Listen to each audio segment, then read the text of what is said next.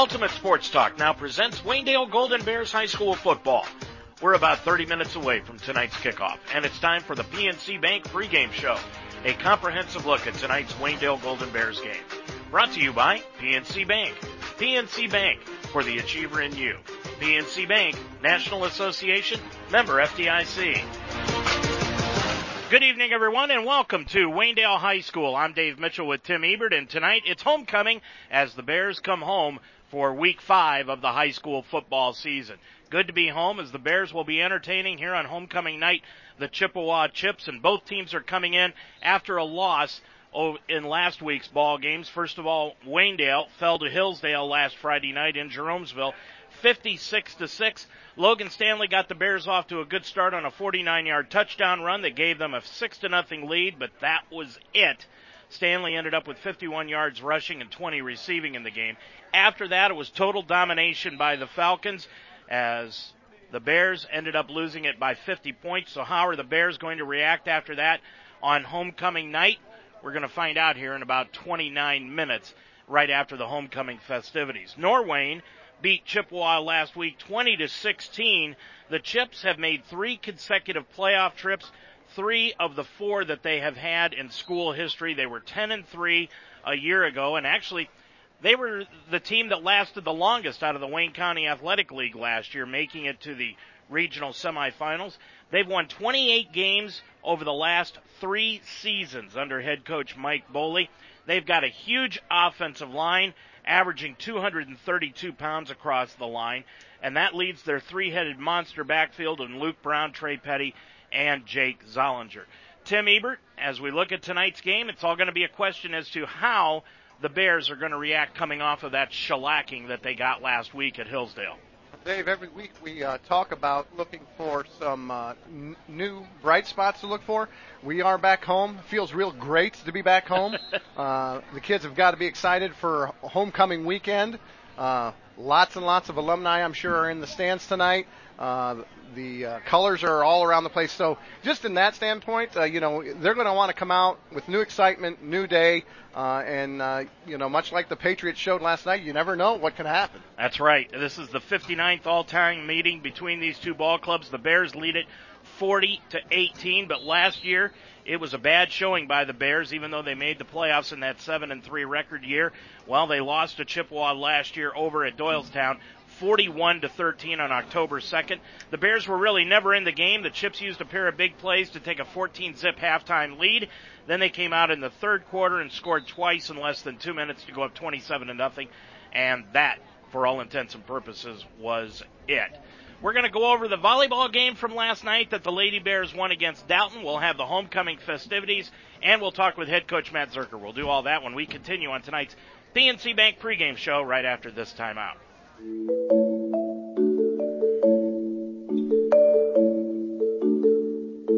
Know how much you're spending and on what each and every month.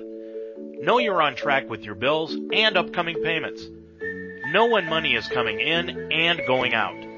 Know you have an entire cheering section at PNC Bank with PNC Virtual Wallet.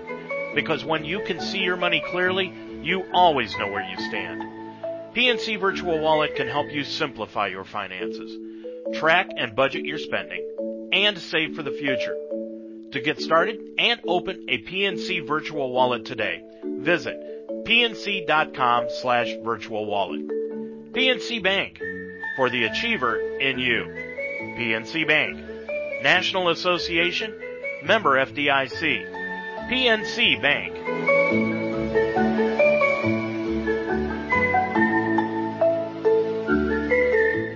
Dave Mitchell, Tim Ebert back at Waynedale High School. We're about 25 minutes away from the kickoff of tonight's game between the Bears and the Chips.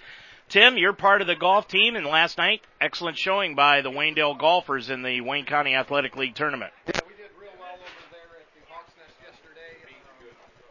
Was able to come in second in the tournament yesterday, and that uh, enabled us to finish uh, second in the league.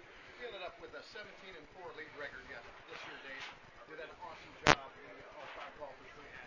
Well, it should be a very interesting uh, rest of the next couple of weeks, I guess, for the golfers. But it was also a great night for the Waynedale girls volleyball team. They defeated Dalton last night in five games to move into a first place tie in the conference with the Lady Bulldogs at seven and one. Sammy Ice had 17 kills, blocked four shots, and had 18 digs in the game. And afterwards, Bears coach Jody Schilling said this game could be a turning point for the rest of the season. This was this was the the stone that's been in our way for a long, long time. And uh, Sammy's the only player I had that was on the league-winning team as a freshman um, on the varsity team and, and that played there. And it's been a stone for her and me the last few years. And so this is now the chance to go on farther and really go on in tournaments. We're really looking forward to uh, making some moves in tournaments. That was just an exciting match last night. If we were going to give away the Lem's Pizza star of the game last night, it would have been Sammy Ice. She played that outstanding. And there, there's nothing uh, more tense than that fifth set. and that's what they did last night. They came up with that big, big victory over Dalton last night. Now tomorrow there's a few things going on as far as the schedule for Waynedale is concerned. The golf team will be at the State Farm Invitational at Riceland. That's at 8:30. The volleyball team plays Central Catholic here at the high school at 10 o'clock in the morning. And in cross country tomorrow, Waynedale will be playing at the Malone Invitational. They should be, I should say they'd be running at the Malone Invitational, and that will start at 9 o'clock. College football action tomorrow locally. Wooster College will be entertaining Denison at 1 p.m. Ashland is at Ferris State. That's at 3:30. And the Buckeyes, after their big win last week, Tim over Oklahoma, they're off tomorrow so they've got a week off before they go to Purdue next week. I'll be honest. After watching that uh, big uh, win last week, Dave, um, I'm a little disappointed I don't get to watch them this week. yeah, that's going to be. I think a lot of people are after that big, big win last week over Oklahoma. As far as high school scores were concerned last week in the Wayne County Athletic League, we already talked about the Norwayne Chippewa game and that was a Norwayne 20 to 16 victory by four over Chippewa. Northwestern defeated Smithville 41-22. It was Dalton over Rittman 56 to 27. In the pack, Manchester defeated Triway 56 nothing, and Orrville over Tuslaw 43-42. In the Ohio Cardinal Conference, Ashland defeated West Holmes 35 to 7, and it was Wooster over Madison 38 to nothing. And Loudonville independently lost to Sandusky St. Mary's by a score of 12 to 7. That means the Wayne County Athletic League standings, well, Hillsdale, Northwestern, they are tied for the top spot and they're playing tonight at 1 and 0 along with Norwayne and Dalton. They are each at 1 and 0. Chippewa, Smithville, Rittman, and Waynedale are all at 0 and 1. But the only two teams that are unbeaten in the conference, Tim, are Hillsdale and Norwayne, and they are playing tonight over at Hillsdale. You know, Dave, Northwestern. I, am sorry, Northwestern. I get a feeling each and every week we're going to be talking about uh, at least one game in the county league that just ma- proves to be just like the game of the week. Our league is go- is really tough, and I think we're going to have a barn burner of a game each week. I think Hillsdale's the best team. We haven't seen Northwestern yet. But I saw enough out of Hillsdale last week to see that they're probably the best. Well, after our first TD run, they certainly woke up and uh, showed that. Uh, you know they weren't going to take it from us, and uh, yeah, they were mighty impressive last week. And that does not mean that Northwestern is a slouch, or Norwayne, or Chippewa, any of the teams. I mean, the Wayne County Athletic League could have five teams come out this year like they did last year. Smithville is in Division Six. Dalton's even got a shot. Chippewa, Norway, Northwestern, and Hillsdale all with shots at getting playoff berth at the end of the year. Let's turn things over to public address announcer Jimmy Miller for tonight's homecoming festivities. But before we do that, we're going to pause for our national anthem.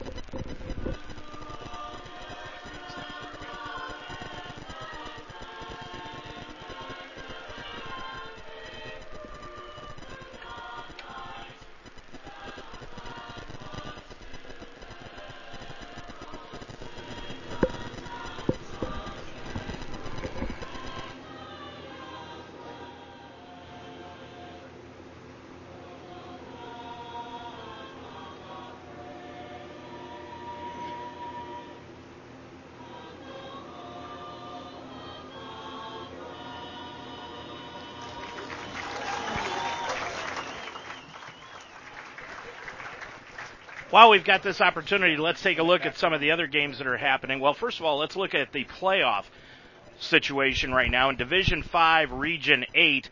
Northwestern is leading that in Division 5. They are the number one team. Then comes Milan Edison. Swanton, remember them? They are the number three team. Pemberville Eastwood is number four. Then comes Norway at number five. Genoa six. Chippewa seventh. And Gahanna Columbus Academy is number eight. Clear Fork right behind them at number nine. And Orrville, two and two, they are number 12. In Division six, Region 21. Cuyahoga Heights leads that. Then comes Lisbon, David Anderson, Kirtland. Hillsdale is at number four. Columbia Station, Columbia is at number five. Then comes Louisville, St. Thomas Aquinas. They are at number six. Columbiana is at number seven, and Dalton is in the eighth spot. Smithville is at number 10, and then another local team, Ashland Crestview, comes in at number 12. So that being said, here's what's happening as far as the schedule around high school football is for tonight. Northwestern's playing at Hillsdale. Rittman is at Smithville, and Norwayne will be at Dalton. Now, you would assume, Tim, that Norwayne Dalton game, the loser of that is probably out of the playoffs. Well, you never know, Dave. I Norwayne and Dalton, uh, that's going to be a tough game. Um, be the first loss, but they also have to play Smithville and Hillsdale and Chippewa. So, you know, we'll see. As far as the pack is concerned, Tusky Valley is playing at Triway, and Orrville is at CVCA, while Tuslaw will be at Indian Valley. In the OCC, Madison goes to West Holmes, Ashland will be at Wooster, and independently, Mogadore is playing at Loudonville. Now let's turn things over to our public address announcer, Jimmy Miller, for tonight's homecoming ceremony. Go Bears, go!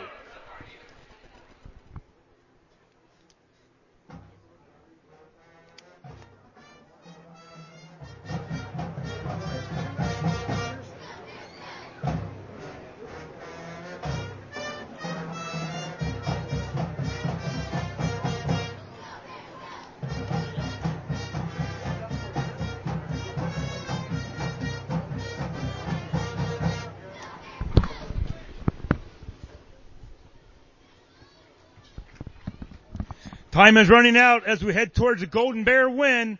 Let's hear you sing along this next song, The Final Countdown.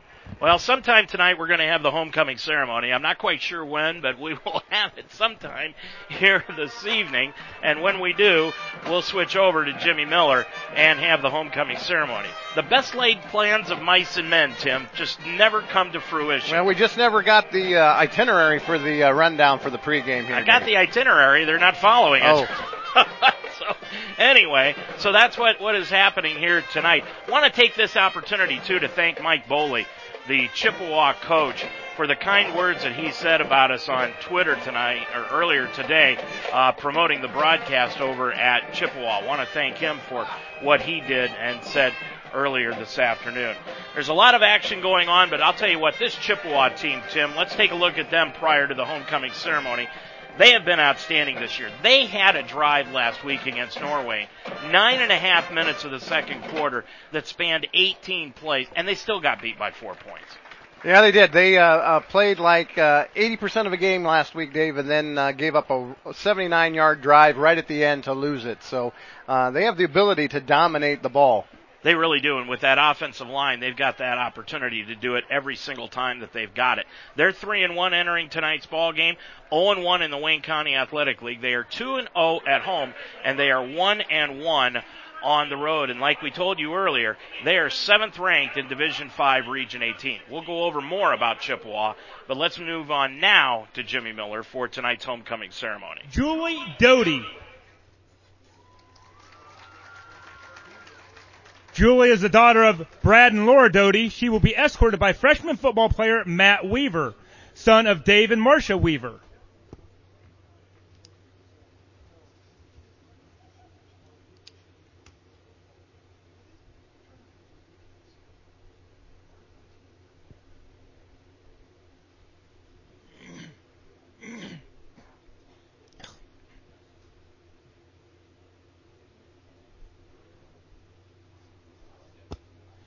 Sophomore attendant, Brooklyn Reby.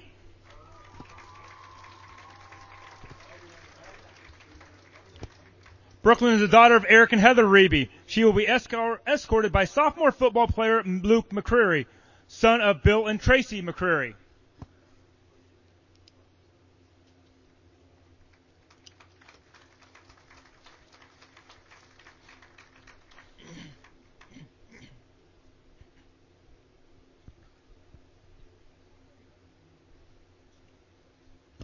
Junior attendant this year, Emma Zerker.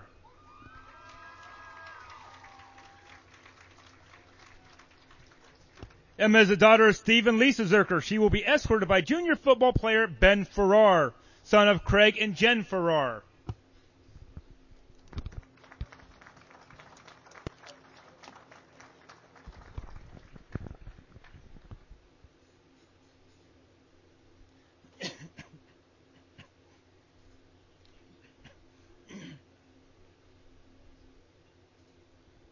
And now introducing your 2016 Homecoming Queen candidates.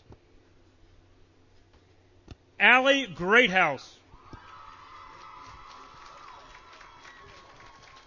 Allie is the daughter of Jennifer Greathouse Fenton Allie plays for the Lady Bears soccer team where she is second year captain and has it each year. She plays ice hockey for the Wooster Oilers and works at the Alice Noble Ice Arena.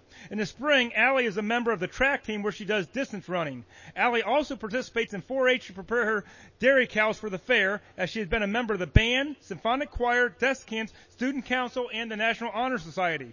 She volunteers for Meals on Wheels and the EJ Therapy Summer Camp for Special Needs Children. Allie plans on attending Ohio State University and majoring in occupational therapy. She will be escorted by her mother, Jennifer, and senior football player Colton Purdy. Colton is the son of Jay Purdy and Stephanie Enos. Ladies and gentlemen, Allie Greathouse.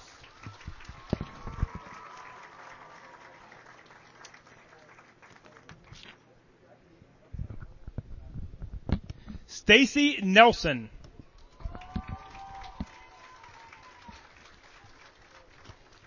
Stacy is the daughter of Chris and Cheryl Nelson. She enjoys playing soccer and track. Stacy is also an active member in Student Council and the Prairie Partners 4-H Club. Stacy is a member of the National Honor Society and the Holmesville United Methodist Church. She is planning to future her education and pursue a degree in athletic training. Stacy will be escorted by her father, Chris, and senior football player Matt Zimmerly, son of Craig and Shannon Zimmerly. Ladies and gentlemen, Stacy Nelson.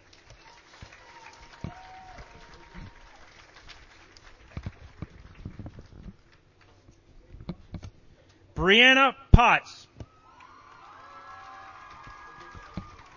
daughter of Brian and Marcia Potts. Brianna has lettered four times in both golf and track. She is a hospice volunteer, a member of the National Honor Society, a student council member, and participated in Golden Airs, desk camps, and the band. Brianna plans to attend Mount Union University to major in music education. Brianna will be escorted by her father, Brian, and senior football player Kyle Ice, son of Steve and Jenny Ice. Ladies and gentlemen, Brianna Potts.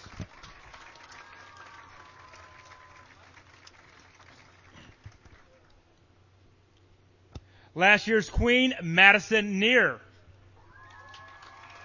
Madison will have the honor of crowning this year's queen. Madison is the daughter of Matt and Christy Neer. She currently attends Mount Vernon Nazarene University, where she's on the basketball team and is majoring in middle childhood education. She will be escorted by senior football player Cole Geyser, son of Joe and Shelley Geyser.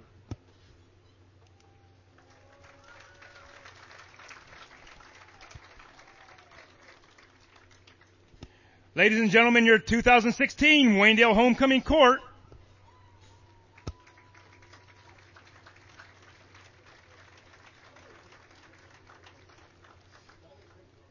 And now, the moment you've all been waiting for. The Waynedale High School Queen for 2016 is Brianna Potts. So there it is. Brianna Potts is your 2016 homecoming queen. Congratulations to her. Gives us now, Tim, an opportunity. You know Brianna. Yeah, I do. I've coached her for four years on the golf team. Uh, very, very talented golfer, but very talented in music. Is also very happy for her tonight. Well, let's get it. This gives us an opportunity to go back over the chips as they come into tonight's game. Three and one. They're zero and one in the Wayne County Athletic League. Mike Boley and his fourth year as head coach of the Chippewa Chips, 31 and nine. In those four years. Last season they were 10 and 3. They lost several seniors. That was a class that won 28 games over the past three years, but maybe the names have changed, but still the same philosophy under Mike Boley. They're going to run, run, run. Well, they're going to have a little bit of different look, Dave. Uh, it's going to be strange not hearing the name Breitenstein called every play. Uh, but boy, do they have a running back, and uh, like like we mentioned earlier, huge offensive line and the ability to really just pound you and pound you and pound you all game long. And speaking of Breitenstein, his successor is Cole Thompson. He's settled in well. They've got an offense that is set for him. And their running backs, well, Luke Brown returns. He averaged eight yards a carry last year. He's leading the league this year with 747 yards on 95 carries. Then you've got Trey Petty, who's got 65 carries, 348 yards, and four touchdowns. And then Jake Zollinger, 36 carries, 241 yards, and that trio is combined for 10 touchdowns this year. They are 3 and 1 heading into tonight's game, but 0 and 1 in the Wayne County Athletic League. We'll take a look at Waynedale and talk with head coach Matt Zerker right after this. Know how much you're spending and on what each and every month. Know you're on track with your bills and upcoming payments. Know when money is coming in and going out. Know managing your finances is a touchdown with PNC Virtual Wallet. Simplify your finances, track and budget your spending, and save for the future. Learn more at pnc.com slash virtual wallet. PNC Bank for the achiever in you. PNC Bank, National Association, member FDIC. PNC Bank. Dave Mitchell, Tim Ebert, back for tonight's game. The Bears, they're 0 and 4 on the year. 0 and 1 in the Wayne County Athletic League. Matt Zerker in his 11th year, 57 wins against 52 career defeats having lost their first four this year, they've lost four in a row to the Chips, and after playing three of their first four at on the road, the Bears are happy to be home. And Matt Zerker talked about last week's game. Matt, to start off against Hillsdale last week, you got off to a good start. The 49 yard touchdown run by Logan Stanley. Was it a little strange to look up at the scoreboard and see the team with a 6 nothing lead?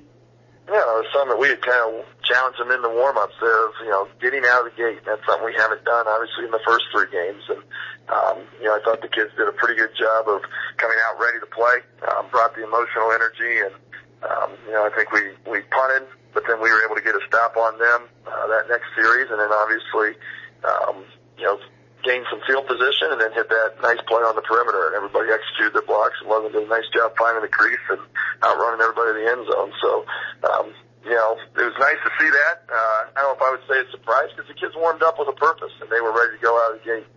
Um, you know, they, they responded well that way. How hard has it been, especially with a young team like this, Matt, to start off the year with three out of the first four games on the road?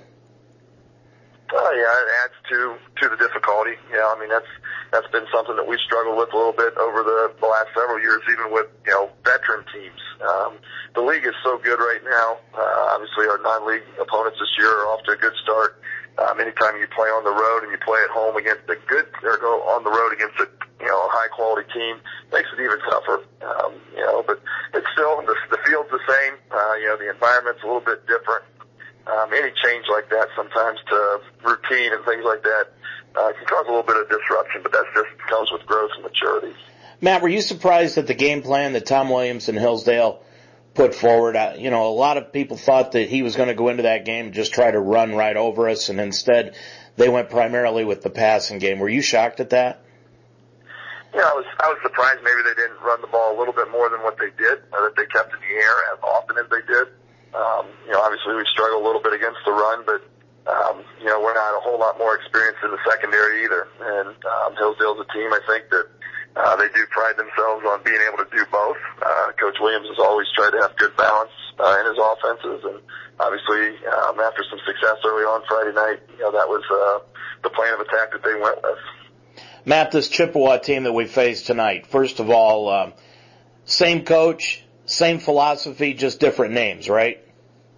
Yeah, you know, um, you know, we saw the air show last week. Uh, I promise you tonight, we're probably not going to see the air show. Uh, it's going to be uh, ground and pound um, on first down, ground and pound on second down, and if they have to throw, then they may throw. But um, they're going to rely on those guys up front. They're, you know, very good up front. That's definitely the the part of the team that they have the most experience with and are bringing back off of last year's teams. A lot, a lot of those guys were underclassmen, so um, they've played a lot of football up front and uh, they get after it. You know, 230 pounds average weight across the front line. Is it the front line that makes the running backs look so good because they've ran for over 1,300 yards so far in the first four games, or is the running backs that make the offensive line look good? Yeah, it's always a combination of both, but it definitely starts up front for those guys. Um, you know, when you played two years, three years in a row of being in the playoffs, a lot of those guys were starters in all three of those teams, uh, at least the last two teams. So um, they've gained a ton of experience that way. Uh, very confident with what they're doing, uh, know what their schemes, and um, and they get off the ball and give the running backs credit. They run hard uh, and find that crease and they hit it. And that's going to be a big key tonight, Tim, whether or not the Bears can actually stop this running attack of Chippewa. Yeah, Dave, we really just need to get off the field. Uh, if uh, Chippewa is going to be able to hold the ball for eight, nine minutes on a hot night like this, uh, it's just going to wear us down. It definitely will. We'll be back to wrap up tonight's PNC Bank pregame show right after this.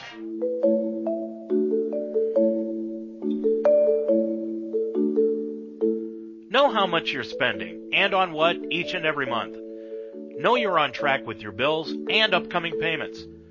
Know when money is coming in and going out. Know you have an entire cheering section at PNC Bank with PNC Virtual Wallet.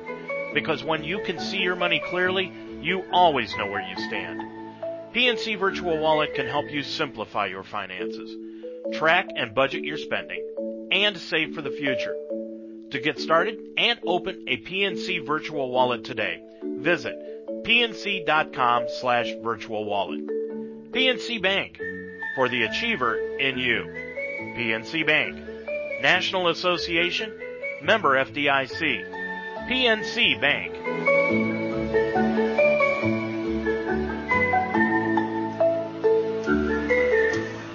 Chippewa comes into tonight's ball game with a record of 3 and 1. They are 0 and 1 in Wayne County Athletic League play. Waynedale 0 and 4. They are 0 and 1 in conference play. I'm Dave Mitchell with Tim Ebert. The kickoff is next, coming up on UltimateSportsTalk.com. You've been listening to an Ultimate Sports Talk presentation of the PNC Bank pregame show, brought to you by PNC Bank. For the achiever in you, PNC Bank, National Association, member FDIC. The game is next on UltimateSportsTalk.com.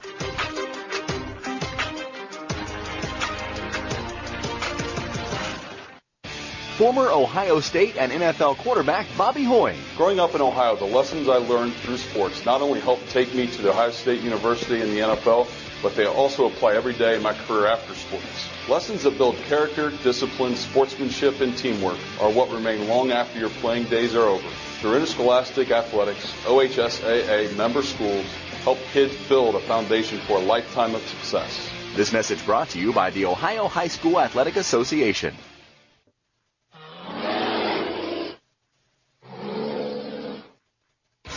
All right, it's game day. You only got one job to do. That's win. That means you stay focused for four quarters. Know your assignments and finish on every play. Don't be looking for shortcuts and don't even think about making excuses. Because if you want the W, you're going to have to earn it. Ultimate Sports Talk now presents Waynedale Golden Bears High School Football. Tonight's game is brought to you by the Spidell Funeral Home in two locations, Mount Eaton and in Brewster. Yoder Builders of Orrville. The Harvest Market in Apple Creek. The Fire and Ice Pub in Fredericksburg. Ivan Weaver Construction in Fredericksburg. Murphy's Promotions. The Apple Creek Drive-Thru. Casa de Sassi in Apple Creek. Shelp Brothers Farms. Miller Custom Exteriors.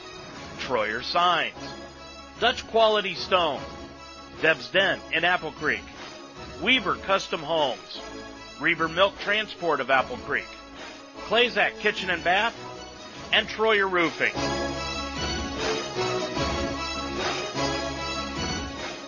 Now let's go to the field for this Waynedale Golden Bears High School football game. Good evening once again, everyone, and welcome to Waynedale High School, where tonight the Golden Bears will be taking on the Chippewa Chips. These are two teams that are coming in after losing their opener in the Wayne County Athletic League a week ago. Chippewa losing to Norwayne 20 to 16 in a hard-fought loss. Waynedale was blown out by Hillsdale last week, 56 to 6. And on this homecoming evening, when Brianna Potts was named homecoming queen, the Bears are coming onto the field and busting through the sign. And Tim, they've made one important move tonight, and that is they have moved Ben Farrar from the tight end spot and moved him to the offensive line. Well, Dave, uh, we talked about uh, Chippewa's size and. Uh, Farrar certainly provides that for us. So uh, you know, let's see if we can get a little help on the line from uh, Ben and. Uh, you know, we're about to, ready to see what's going to happen here pretty quick. So Farrar, instead of number 44, he'll be number 56 tonight, and he'll line up on the offensive line. Chippewa is adorned in their white uniforms with blue numerals and blue pants. They will be kicking it off from right to left across your computer screen. The Bears are in their home brown top uniforms with gold numerals, white trim, and white pants, and of course, the white helmets here this evening. I'm Dave Mitchell with Tim Ebert. Glad to have you along tonight on UltimateSportsTalk.com as we bring you this Wayne County Athletic League game. We're also going to be keeping track of what's happening over in Jeromesville between the game, the Hillsdale Falcons and the Northwestern Huskies. Now, the Huskies are the Bears' next opponent next week here at home. Chippewa, as we said, will be kicking it off, and kicking it off for them here this evening will be Cameron Gerstenslager. He's a junior, 5'9", 175 pounds, number 18. Back set to return, Matt Zimmerly and Colton Purdy for the Bears. Gerstenslager approaches the ball, right foots it up the field, up the right sideline. It's going to hit it about the 20, bounce into the hands of Purdy at the 15, to the 20, to the 25, up the far side, and he'll be taken down at the 19 yard line. Or check that, the 29 yard line, excuse me. And that's where the Bears will start out first and 10 as they have the ball initially to start out tonight's game. So that's a 14 yard return for Colton Purdy. Ball resting just inside the 30 yard line. We've just begun. Bears start out in the pistol formation. They've got, well, let's check that. Is Jarrett Varner back behind Derek Reber, the quarterback, the starter here this evening. Three receivers out wide on both sides. Now moving in motion is Zimmerly. Handoff to Zimmerly on the jet. Nice block out front. Zimmerly cuts it across the 35 out to the 40 yard line. Big tackle on the play by Jake Hall of Chippewa. 11 yard run by Matt Zimmerly. First time he's carried the ball this year, Tim. Hey, that was a nice opening play there, Dave. Last week we talked about how the timing on a lot of their motions being off. That looked a lot better on that first play this evening. Lining up in the backfield, Max Lemon, who's getting a start tonight. He's in the backfield. Now he moves over to the left hand side of Reber. Dropping back, Reber throws it out into the flat, complete to Purdy. He's wide open at the 50, to the 45 of Chippewa territory, inside the 40, down to the 39 yard line. 21 yard reception on the play to Colton Purdy, and the Bears have another first down. Second first down here in the initial drive. They've got it at the 39 yard line of Chippewa. Going out, boy, the Bears have got a different array of players out tonight. Gage Gray goes out wide to the left. Now moving in motion to the far side is Purdy. Lemon lined up in the backfield. Reber drops back. He's going to throw the ball into the end zone. Tried to get it out on the play to Gray, and a flag is thrown by the back judge, and it'll be a interference call or holding. He'll be holding against Chippewa. The defensive back over on the far side for the Chips, Cade Durbin, a sophomore, grabbed a hold of Gage Gray. Now, we want to apologize. Last week, we kept calling Gage Gray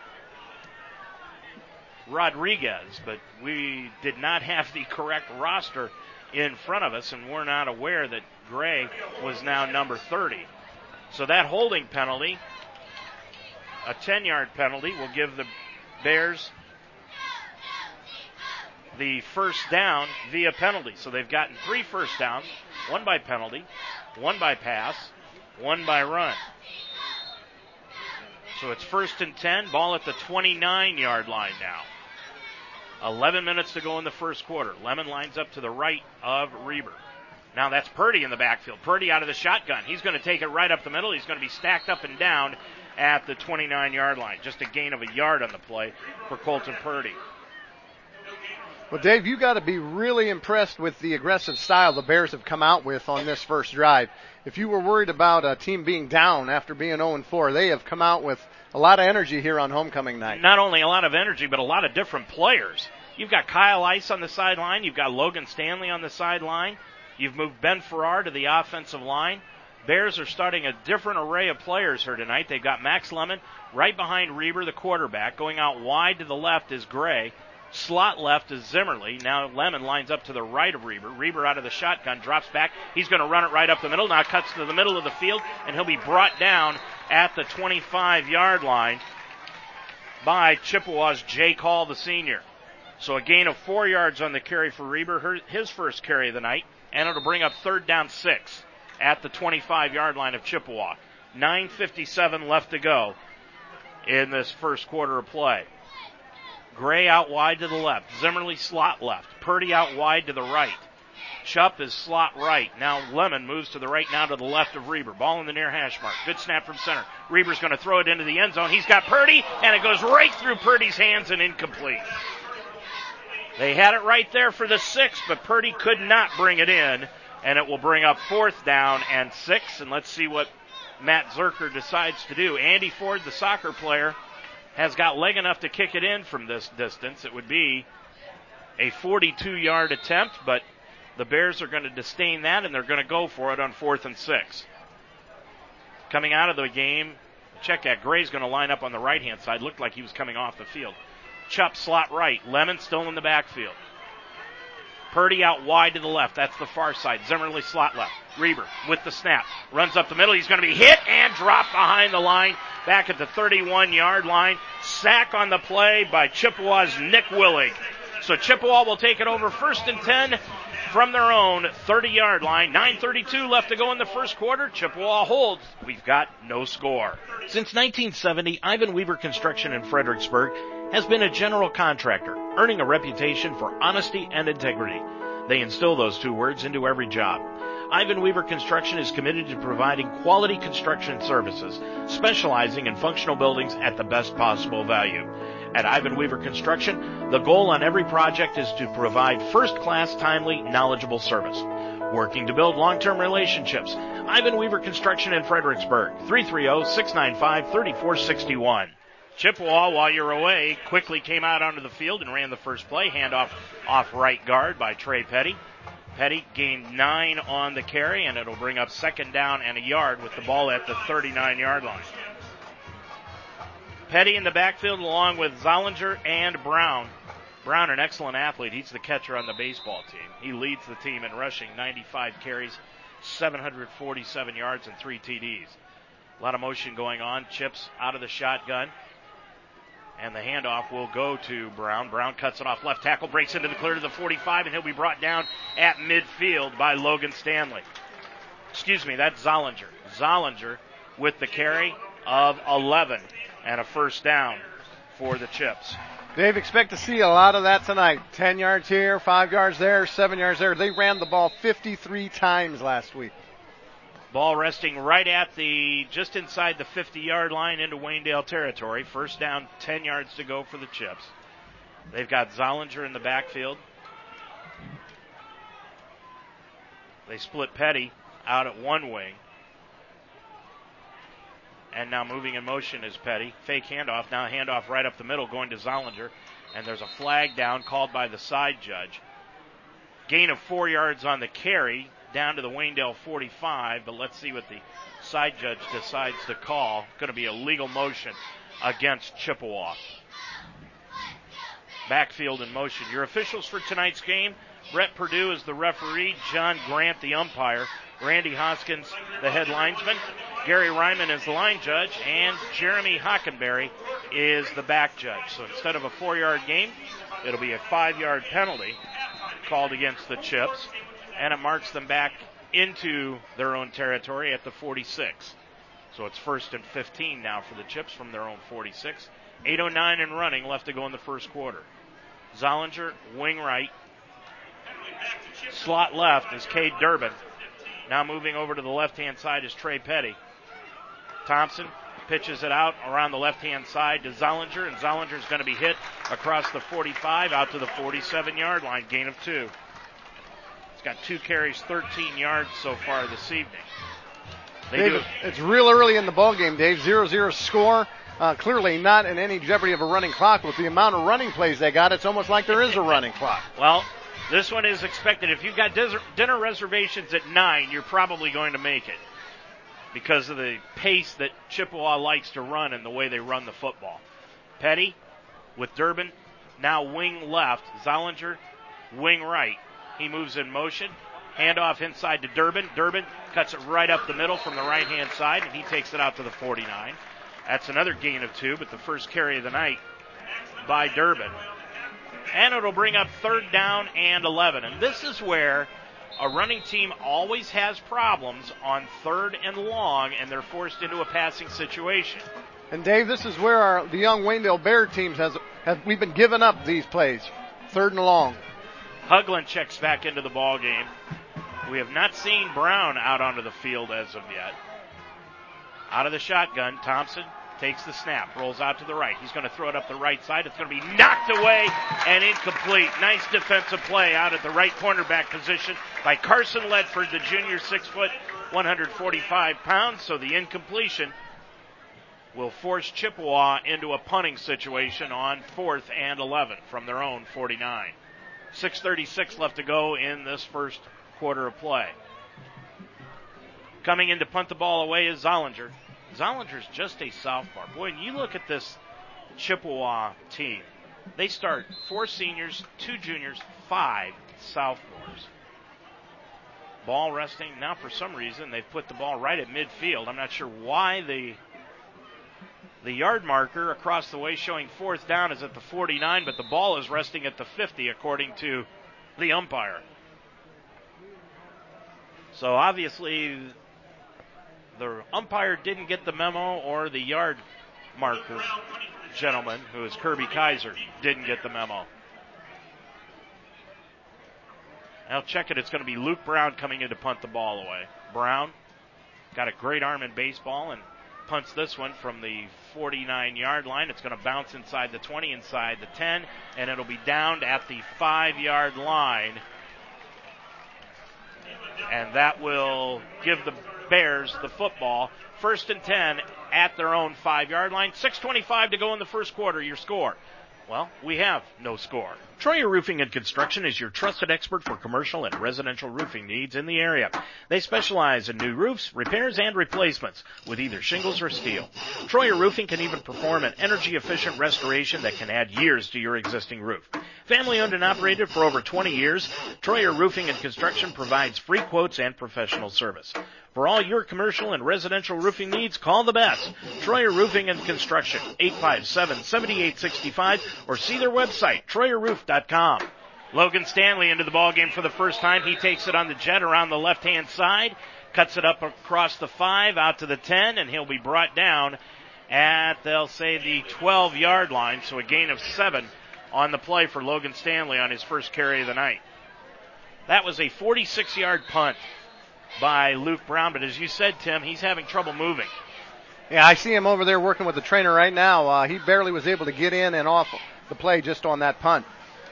Reber, the quarterback, moves Logan Stanley in motion, throws it out to the left hand side, complete to Purdy, but he's going to be hit and dropped immediately by Cade Durbin. Nice defensive play by Durbin from his cornerback spot. No gain on the play, and it will be third down and three yards to go for the Bears. They need to get it outside the 16 yard line to pick up a first down. Not sure why Stanley and Ice did not start tonight, but they are in now. Gray goes out wide to the left. Zimmerly slot left. Stanley slot right. Max Lemon back into the backfield. Now moving in motion is Zimmerly. Reber's going to keep it right up the middle on play action. He's going to take it across the 25. There's a flag down on the play, and that's the dirtiest flag from a referee you will ever see. That thing has not been washed in about three years. And it's been through about five different mud storms. Yeah, I would say it'd be hard to even call that yellow, Dave. That, that's it's going to be against the chips. I believe it's going to be a face mask, and it will be inadvertent face mask, a five yard penalty. Reber had the first down. He took it out to the 17 yard line, so he gained four on the carry. And then the penalty on Chippewa, the five yard kind, gives the Bears the first more on the run. Reber gets the snap. He's going to throw it up the right side. He's got Purdy wide open. He's got it complete and then steps out of bounds at the 40 yard line. Boy, that was a pretty pass from Derek Reber up the field. 42 yard reception to Colton Purdy. Beautiful pass by Reber. Excellent footwork by Purdy to get two feet in. And uh, Purdy just beat the defensive back, and the Chippewa has no safety help over top. So the Bears have it first and 10 at the Chippewa 40 yard line, 446. We're seeing a little more of a pep in the step by the Bears here early in this ball game. Reber out of the shotgun. He drops straight back, looks upfield. Now he's going to run out of the pocket. He's going to be hit and sandwiched. Boy, he got smacked and bent backwards on his knees by Trent Harrell. Of course, he's an excellent athlete also, and his brother Christian. Well, he really did get sandwiched there, Dave. I'm surprised he got up after that. That is the second sack of the night by the Chips defense. And it'll bring up second and 13 as the ball gets marked back to the 43 yard line. Reber stays in the ball game though. Stanley and Purdy out to the right. Trips to the left in a diamond formation for the Bears. Now Stanley moves in motion to the far side. Handoff on the inside goes to Zimmerly and he's hit again by Harrell and dropped him back for a five yard loss back to the 48 yard line. Man, Dave, our play ran right into the defensive uh, alignment right there. We had good misdirection, but Chippewa was very disciplined, stayed at home, and we ran right into them. So that marks it back to the 47 yard line. Third down, 17 yards to go with 3.34 left in this first quarter. It's been a fast quarter. The pace of the game is what we expected.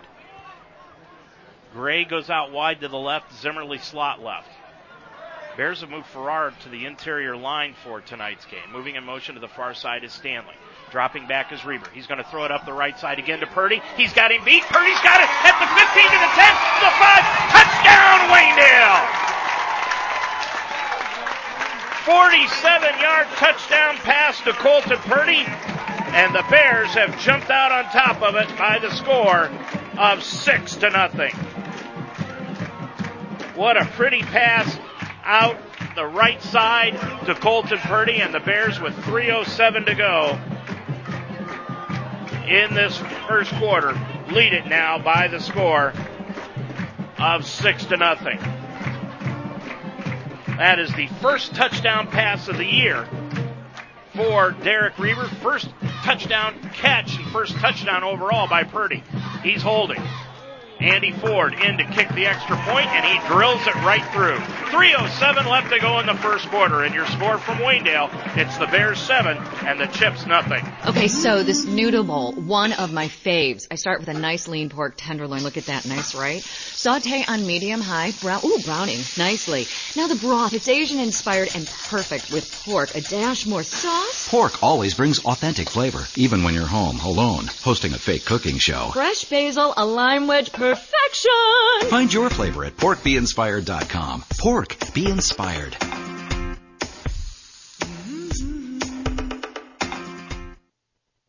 Since 1981, Troyer Signs has provided quality service to those in and out of the Waynedale area. Hundreds of satisfied customers have promoted their businesses with outstanding graphics, interior and exterior signs, commercial or residential. Troyer Signs can do it all. Custom graphics, logo designs, vehicle graphics, banners, and much, much more. Increase your visibility with a high quality professional product from Troyer Signs. Stop by just north of Route 250 on Honeytown Road. Visit TroyerSigns.com or call 263-1400. Proof positive they'll let anybody in the press box, Tim. Sid Klein just showed up. Hey, he's got the inside passes, Dave. He can get anywhere. Unfortunately, he has not joined the shaving club. Hey, No Shave November is coming up soon.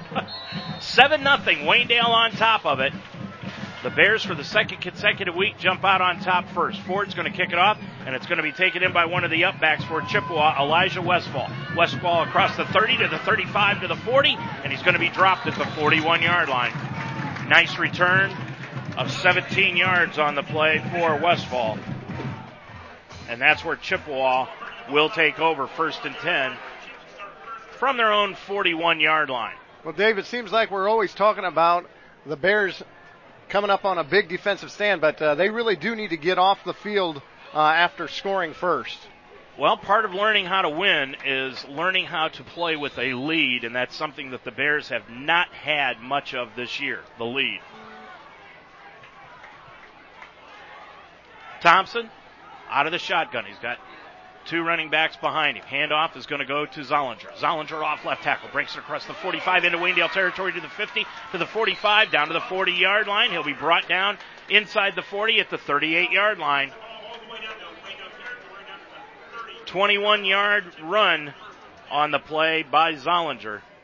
He's got three carries tonight for 34 yards, and the ball resting right at the 38, first and 10. That's the second first down of the night. Moving out in motion to the right hand side, Charlie Henniger. Luke Brown not in the lineup. He evidently has a pulled muscle. He's having trouble walking. Handoff is going to go off to Durbin, and Durbin's going to be tripped up by Sam Farrar and brought down after a yard gain. Down to the 37 yard line. So a yard gain on the play by Durbin. And it's second down, nine yards to go.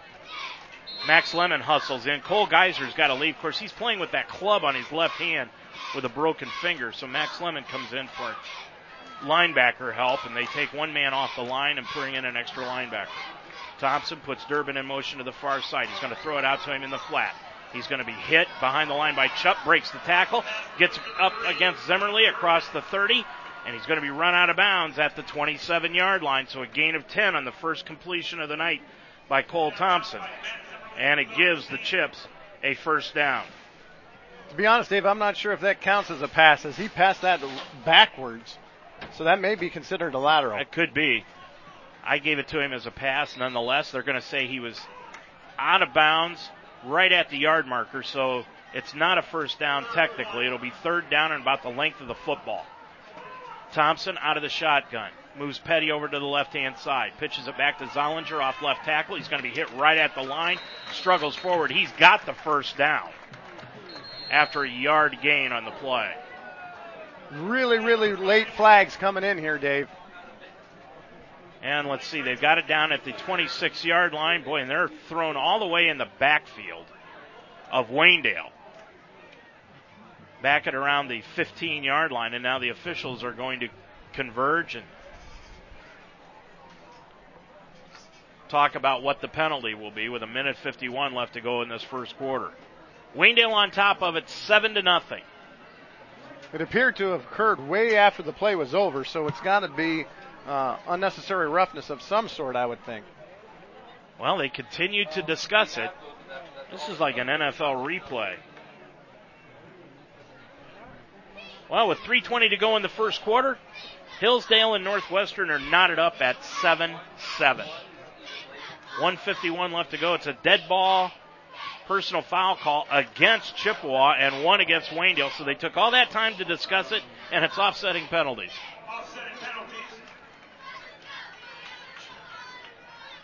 And I don't think Mike Boley or Matt Zerker like the outcome of that. But nonetheless, it's still a first down for Chippewa at the Waynedale 26 yard line. 150 left to go and running in this first quarter. 7 0 Waynedale on top of it after the touchdown pass to Colton Purdy. Henniger goes out wide to the right. He's the single receiver. Durbin, wing left. And fake handoff. Thompson's going to roll out to his right. He's going to throw it complete on the play to Trey Petty inside the 15 and down to the 11. 15 yard completion to Trey Petty, and now Thompson has gone two for three in the passing department.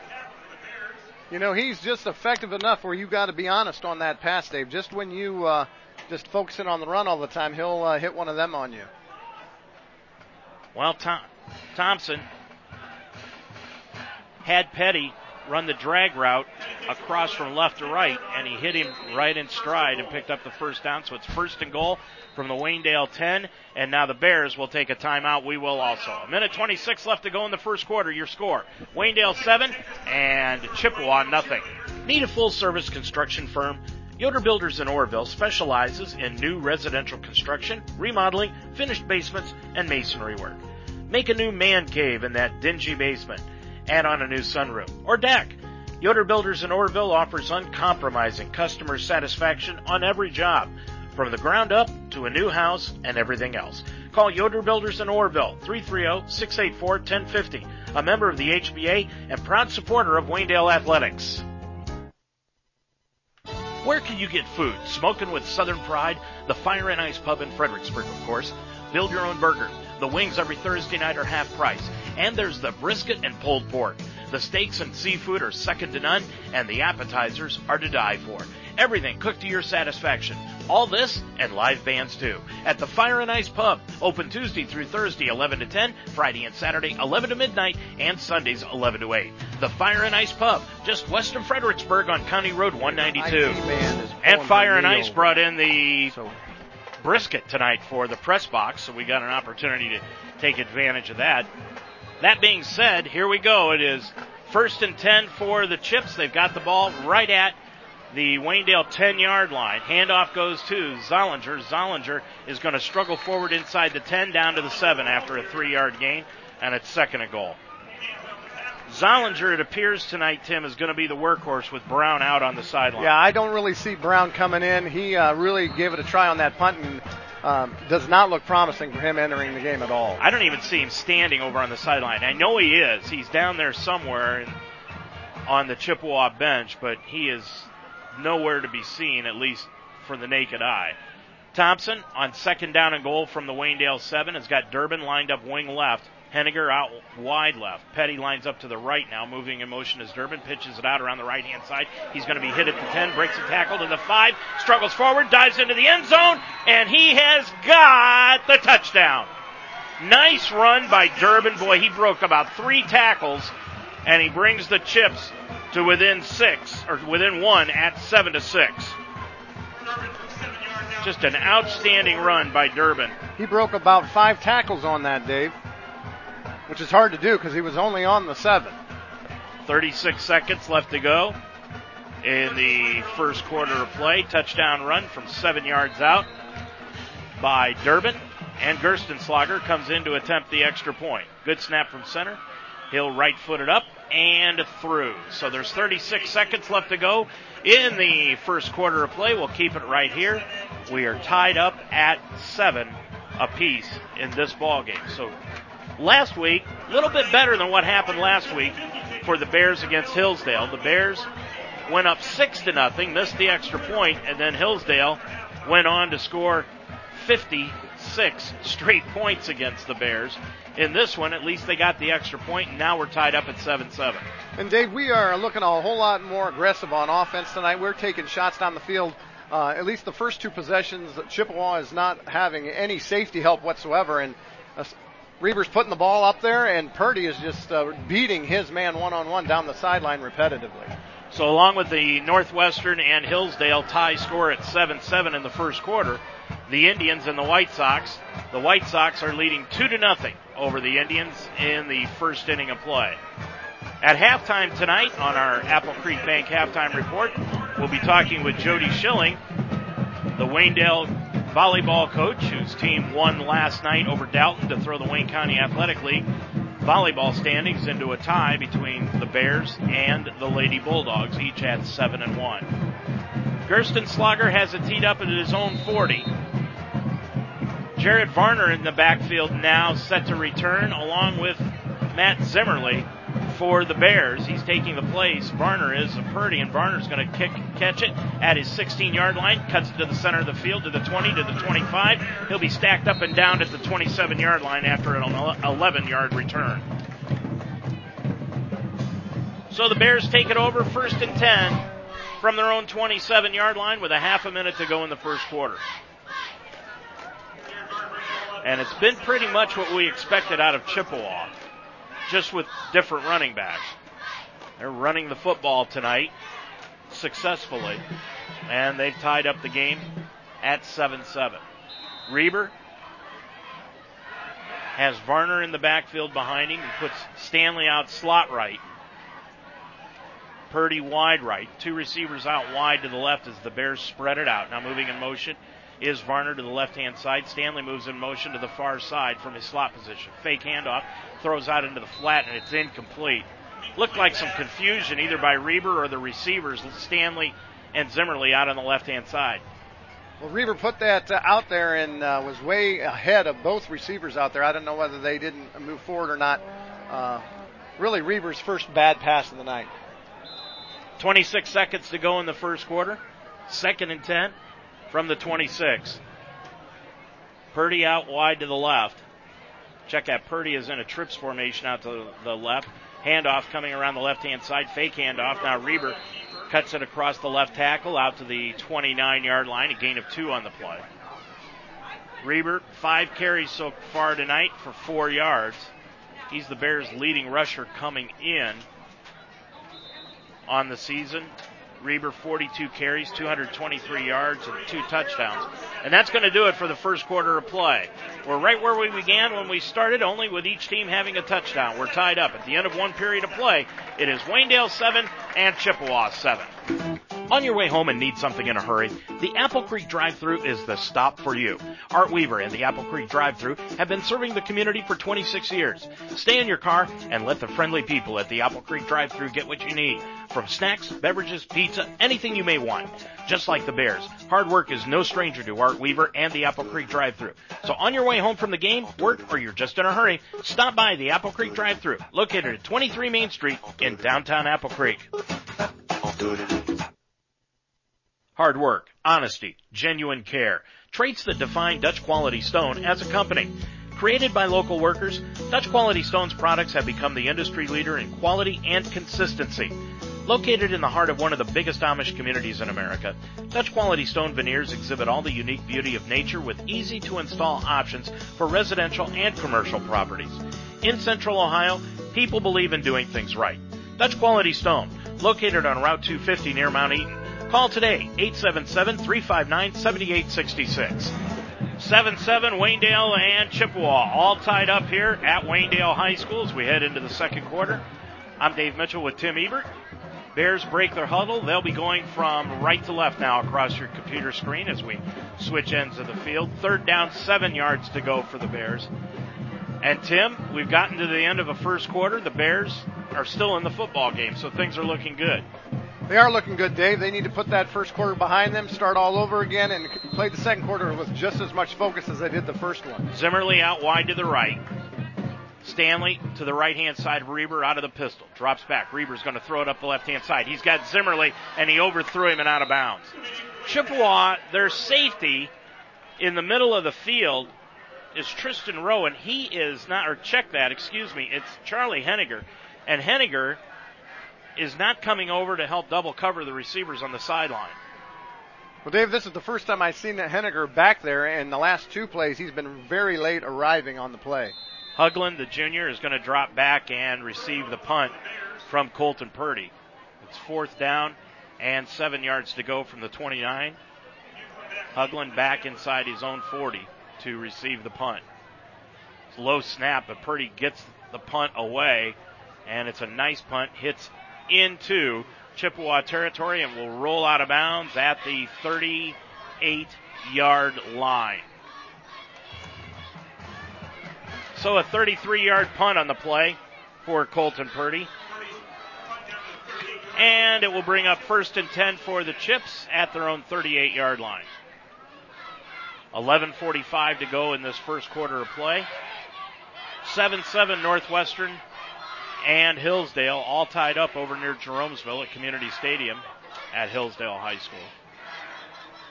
Chips come out on the field. They send Hugland out wide to the left. Zollinger wing right. Now they've got Durbin lined up in the backfield along with Petty. And the handoff goes inside to Zollinger, cuts it off left tackle into midfield, into Waynedale territory, across the 45, and it'll be brought down at the 42 yard line. 19 yard gain on the play by Zollinger. Dave, that was the first time tonight we got fooled by their misdirection. They countered back to the left. We really did not have anybody home on that play. Ball at the 42 of Waynedale. Chips trying to establish their running game. They've got a wing formation. Now they move the guard, Travis Moore, over to tackle. Moving in motion is Durbin. Handoff up the middle goes to Petty. Petty.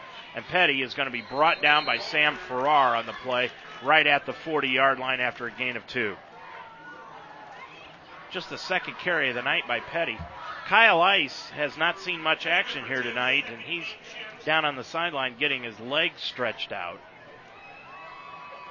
He did not start the game, neither did Logan Stanley. Second down, eight yards to go from the Waynedale 39 yard line. Hugland comes out wide to the right hand side. Wing formation for the Chips. Handoff goes to Zollinger. Zollinger off left tackle, cuts it down, and he's going to be gang tackled. And Kyle Ice is in there that time, and he stopped it up and kept him from gaining any more than three yards on the carry down at the 36 yard line.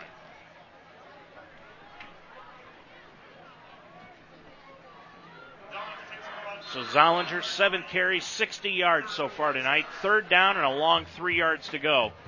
Call it four for the Chips at the Waynedale 35. 10-17 and running left to go in this half. At halftime, we'll talk with Jody Schilling, the Waynedale girls volleyball coach. Thompson with Petty right behind him. He's in a short pistol, only about three yards behind the center. Thompson moves Durbin in motion. Now Durbin gets the handoff right up the middle. Cuts it right behind right guard across the 30 near the 29 yard line. He's got the first down after a gain of five on the play. Dave Durbin's only standing five foot seven, and he gets lost behind that massive offensive line for uh, Chippewa. It's hard to even find him to tackle it. They've got seven first downs tonight, four by the run. 9:45 left in the half. Thompson out of the shotgun now, off to the right hand side is Petty wing formation. Thompson's going to drop straight back. He's going to throw the ball into the end zone, and it is incomplete. Man closest to the ball was actually Ch- Cedric Chupp and Gray instead of the intended receiver Hugland, and it goes incomplete second and 10. Thompson now two for four in the passing department for 25 yards. Second down, 10 yards to go. Ball at the 28 yard line of Waynedale. Make it the 27. Hugland comes out wide to the right hand side. Zollinger lines up in the backfield along with Petty. Durbin, wing left. And the handoff goes to Zollinger behind left guard. He's going to take it down across the 15, down to the 9, the 21, close to the 20 yard line It's going to be a gain of seven on the play for Zollinger. Make it eight. And it will bring up third down, two yards to go. Chippewa is really pounding the left side of our line, Dave. They really like to run that side, getting good chunks of yard from the left. We've done a pretty decent job up the middle to the right. So with nine minutes to go in the first half, Chippewa on the far hash mark moves Durbin in motion. Handoff up the middle to Petty. Petty runs it right up the middle. He's going to be hit by Cole Geyser and Derek Reber. And he's close to the first down after a gain of two. He's down to the 17. They'll make it a three yard gain, and he's got the first down. Boy, Petty is a brute. He is a big, big boy.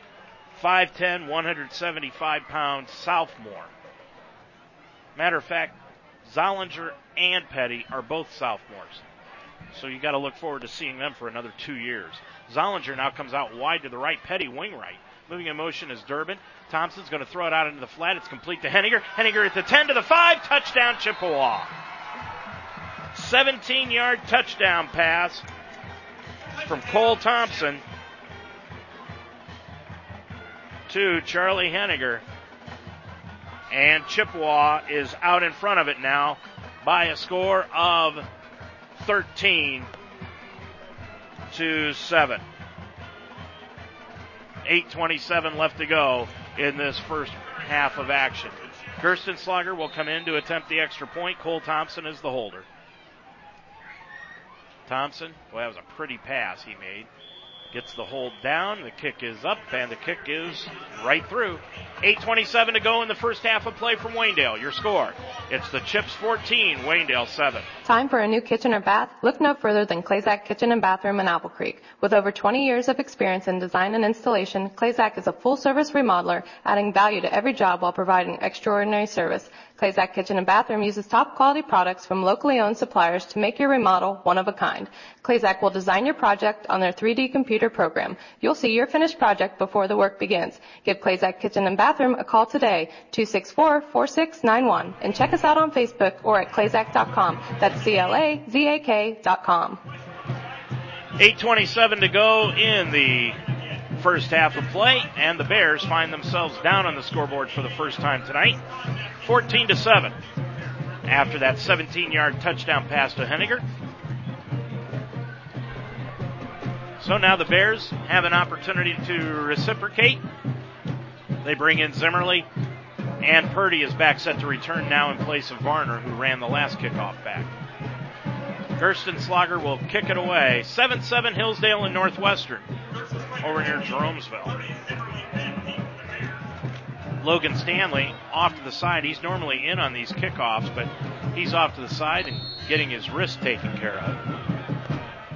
And Gerstenslager now will tee it up and kick it off. 14-7. Chippewa leads it now by a touchdown. And Gerstenslager, short approach, kicks it up the near side, taken in by Zimmerly at the 13. Across the 15, got a seam, and he's going to be hit. That seam closed immediately when he crossed the 30 out to the 33 yard line. 20 yard return by Zimmerly, and the Bears will have it first and 10 from their own 33. Well, another thing that's a lot better this week, Dave, is our starting field position. Last week, the kicker from Hillsdale, my goodness, he he would pin us back inside our own 20 repetitively. And uh, tonight we've been able to start out outside our own 30 uh, and have a lot better starting position than we did last week. I'll tell you what, Josh Vinsack, his parents need to invest in a kicking coach because if he could get some coaching on his kicking, he's got leg enough. I'm telling you to go Division One. He has got one whale of a leg. 8:22 to go in the first half of play. Reber sends Varner out wide to the right. Out wide to the left is Gray, and now Chippewa wants to use a timeout after they saw the alignment that the Bears were in, and they use their first timeout of the first half. 8:22 left to go in the first half of play. It's 14 to 7. Chippewa on top of the Bears. Breakfast time is the best time at Deb's Den. Every Saturday, 8 a.m. to 11 and Sundays, 9 to noon. Start the day off right with your favorite morning delights. Eggs, bacon, sausage, pancakes, all to your satisfaction, handmade and fresh. From breakfast on the weekends to the sandwiches with soups and sides for lunch and the dinner specials every day. Deb's Den's lunch and dinner hours are Tuesday through Friday, 11 to 8, Friday and Saturday, 11 to 9, and Sunday, 12 to 3. Stop by Deb's Den for breakfast tomorrow or before next Friday's game for a quick meal. Deb's Den on Main Street in Apple Creek, working hard to make your meals as delicious as possible. And just a little addendum, the Bear is closing down next Saturday, is it? October the 2nd. I know it's October the 2nd. So that may be next Sunday. But that'll be closing down for the winter. Last chance to get some soft serve, Dave. That's right. Gonna have to do that. 8.22 left to go in the first half of play. Bears, after that Chippewa timeout, send Zimmerly in motion to the far side. Reber is going to keep it off the left side. Now pitch it out to the left hand side to Stanley. Stanley across the 40. Face mask. He was grabbed by the face mask and br- no flag on the play. The official was right there watching it and they never threw the flag. That's what brought Stanley down at the 44 yard line. I'll say this, Dave. I wear contacts and also need reading glasses, and I could see the face mask. Okay, now wait a second here. He did not see the face mask five yards from him, but he saw across the way 40 yards that it was a first down. Unbelievable call. So it's first down and 10 for the Bears. Reber's going to keep it off left side, and he's going to be brought down at the 49 yard line. Boy, what a turn of events there, or what it could have been.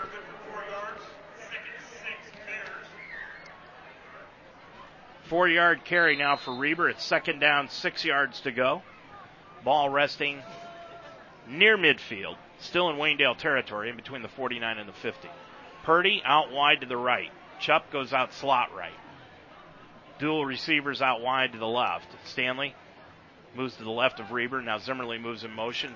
Reber's going to keep it off the left side. Pitches that out to Stanley on a late pitch across the 40 to the 35 yard line. He's brought down inside the 35, down to the 32. Boy, a nice play by Reber, and he got rid of the ball just as he was being hit.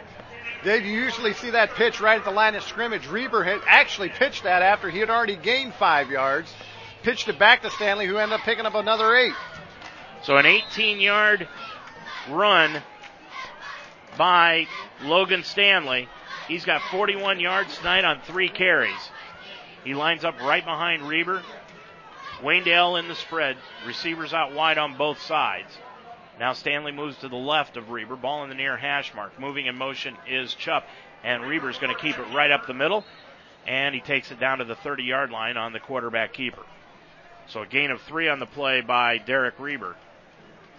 And it's second down and eight yards to go for the Bears. And Tim, this is just what the Bears needed to do was reciprocate that drive. I'm going to say, Dave, if you want to see uh, glimpses of growth, it's uh, this response after uh, Chippewa had gone up.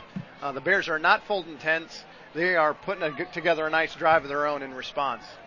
Diamond formation out to the right hand side for the Bears. Two receivers out wide to the left. Now Stanley moves in motion to the far side. He gets it on the jet around the right hand side. Got a lot of green inside the 30 down to the 25 yard line. Pickup of six yards on the carry by Logan Stanley.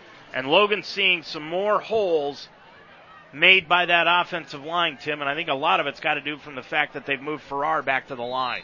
That is helping out, and I, I just think the timing on all their plays looks so much better this week. Um, the, the misdirection with the motion, I think, is confusing Chippewa a little bit, and it's just creating more room for Logan to run tonight. So the ball, it'll be third down. Call it three yards to go, just inside the 25 yard line. Stanley moves to the right of Reber, moving in motion is Zimmerly. Hand off to Stanley, right up the middle. He'll be hit and dropped right at the line of scrimmage by Travis Moore of the Chips. Loss of three yards on the carry and it's fourth down. Now, earlier you were talking about some of the big boys Chippewa has. Now, Travis Moore is a big boy, Dave. He's a senior, 6'2", 230 pounds. He goes both ways, as a lot of players do at this level. Bears, I think, are going to use a timeout. They're just going to take their time and let the play clock roll down, and then Matt Zerker will use the timeout on fourth down six. They want to talk it over. There's five minutes and running left to go in this first half of play. Either that or, yeah, they are going to take the timeout. That'll be the second timeout taken by the Bears in this first half. Well, from right here, the 30, 40, about a 47 yard attempt. So I think that's a little out of the range of Andy Ford. Got a couple of scores in now. Northwestern up on Hillsdale, 21 to 7 with 6:45 to go in the first half of play. And we've got a couple other scores. Norwayne up on Dalton, 20 to 6 in the second quarter. So two big games going on there with 4:55 left to go here. Waynedale down 14 to 7. But the ball resting just inside the 30 at the 29 yard line. Fourth down, six yards to go for Waynedale. And Kyle Ice, who's talking things over with Brandon Giles, the trainer, I think he wanted to come in, and Brandon Giles went out and pulled him back off the field. Ice must have something wrong with him. You said you saw him being stretched out down on the sidelines. He played a little defense, but he's barely been in on offense here tonight. Well, he, he clearly is being monitored pretty close. He's only going in for selective plays right now. Trips out to the left for Waynedale. One receiver, that is Chupp out wide to the right. Ball on the far hash mark. Reber on fourth and six. Bears will go for it. Reber rolls out to his left. He's going to throw it into the flat. It is complete to Zimmerly. He struggles forward to the 20 yard line. He's got the first down inside the 20 to the 19. 10 yard completion to Zimmerly, and that's his first catch of the night. Bears with a first down and 10.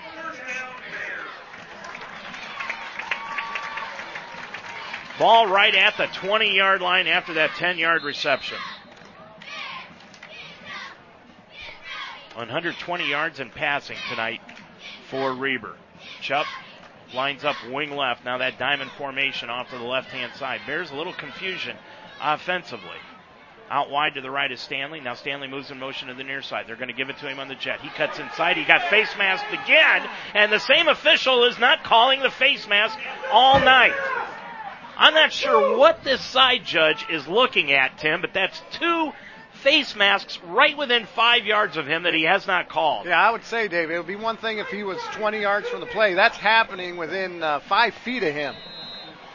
Loss of four yards on the carry for Stanley, and it's second down and 14 yards to go. That's an unbelievable non call by an official who is paid to do that job. Reber in the shotgun. Ball at the 24 yard line of Chippewa. Stanley moves over to the right hand side. Now Zimmerly moves in motion to the far side. Good snap. Reber running the option off right side keeps it down to the 20 yard line. He got the loss of yardage back from the previous play and then some. Down inside the 20, so a gain of four on the play for Reber, and it's third down 10. And Dave, the the Bears now are approaching Ford's range. If uh, Zerker would uh, decide to go for a field goal here, he said he's comfortable with him from 37 and in, and they are right about at the 37 yard mark right now. Third down, 10 yards to go at the Chippewa 20. Reber with Stanley right behind him. Zimmerly moves in motion to the far side. Reber drops back, looks to his right, now throws it out to the left. It's incomplete to Logan Stanley. Threw it over his head. He was hit in the backfield by Jake Hall, but no pass interference called, and there really shouldn't have been. So the incompletion brings up fourth and 10, and the Bears, well, they'll go for it on fourth and 10 with 3.01 left to go in the half. Chupp goes out wide to the right. Purdy comes wide left. With the way we've been burning them on the outside, Dave, I would not be surprised if we took a shot at the end zone right here. Gray comes out wide to the left hand side also. Stanley lines up behind Reber. Ball right in the center of the field. Fourth down, 10 yards to go for the Bears from the 20 yard line. Reber drops back. He's going to throw it out to the right hand side, and he was going to go to Chupp. Chupp was blocking on the play and never looked for the pass, and it fell incomplete. So the Bears will give it up on downs with 2.58 to go in this first half of play. Your score, it's Chippewa 14, Waynedale 7. Make the greener siding choice for your home. Seamless siding from Miller Custom Exteriors. We're the original ABC Seamless guys, and our siding is made of 100% American-made steel, the most recycled material in the world. I'm Miller Custom Exteriors President Lauren Miller. Our slightly obsessive Amish heritage guarantees you a phenomenal siding job, guaranteed or we'll fix it free. Call Miller Custom Exteriors today for ABC Seamless Siding, the green siding choice. 1-800-589-4905 or visit us online at millercustomexteriors.com. Chippewa with the football flag down as they snap the ball, give it off to Zollinger across the 25 and out to the 27 yard line for a gain of seven by Zollinger. But let's wait and see what the penalty is. Well, we know for sure the penalty will not be face mask. So can't can't that can't be. It's going to be a sideline violation against Waynedale. Well, he could see the sideline violation, but not the face mask. Okay, we figured this one out for tonight. And it is that official that has yet to call a face mask penalty. We'll give you some scores right after this play. Seven yard gain on the play, second down and three. Pitch out goes out to Henniger. Henniger on the left side. He completed the 40 to the 45, and he's run out of bounds at the 50. Near the 50, out at about the 49 yard line. That's a 22 yard reception to Henniger. Yeah, we had a Bear defender clear over there on the right, missed an open field tackle, Dave. We had him for a two yard loss. Uh, we missed him. He went for 20 after that.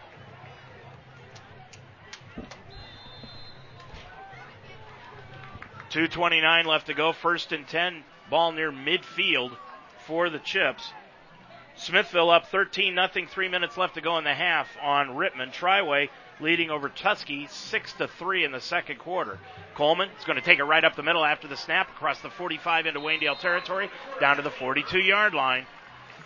That's going to be a gain of nine or make it eight on the play for Coleman on his first carry of the night, and it will bring up second down and about a yard to go for a first down. And Wooster is up seven to six in the second quarter over Ashland. We'll have a lot more scores for you coming up on our Apple Creek Bank halftime report. Lots of motion by the Chippewa offense. They've got receivers out wide on both sides. Pitchback comes out to Durbin. Durbin breaks the tackle in the backfield. He's going to be hit and dropped at the 44.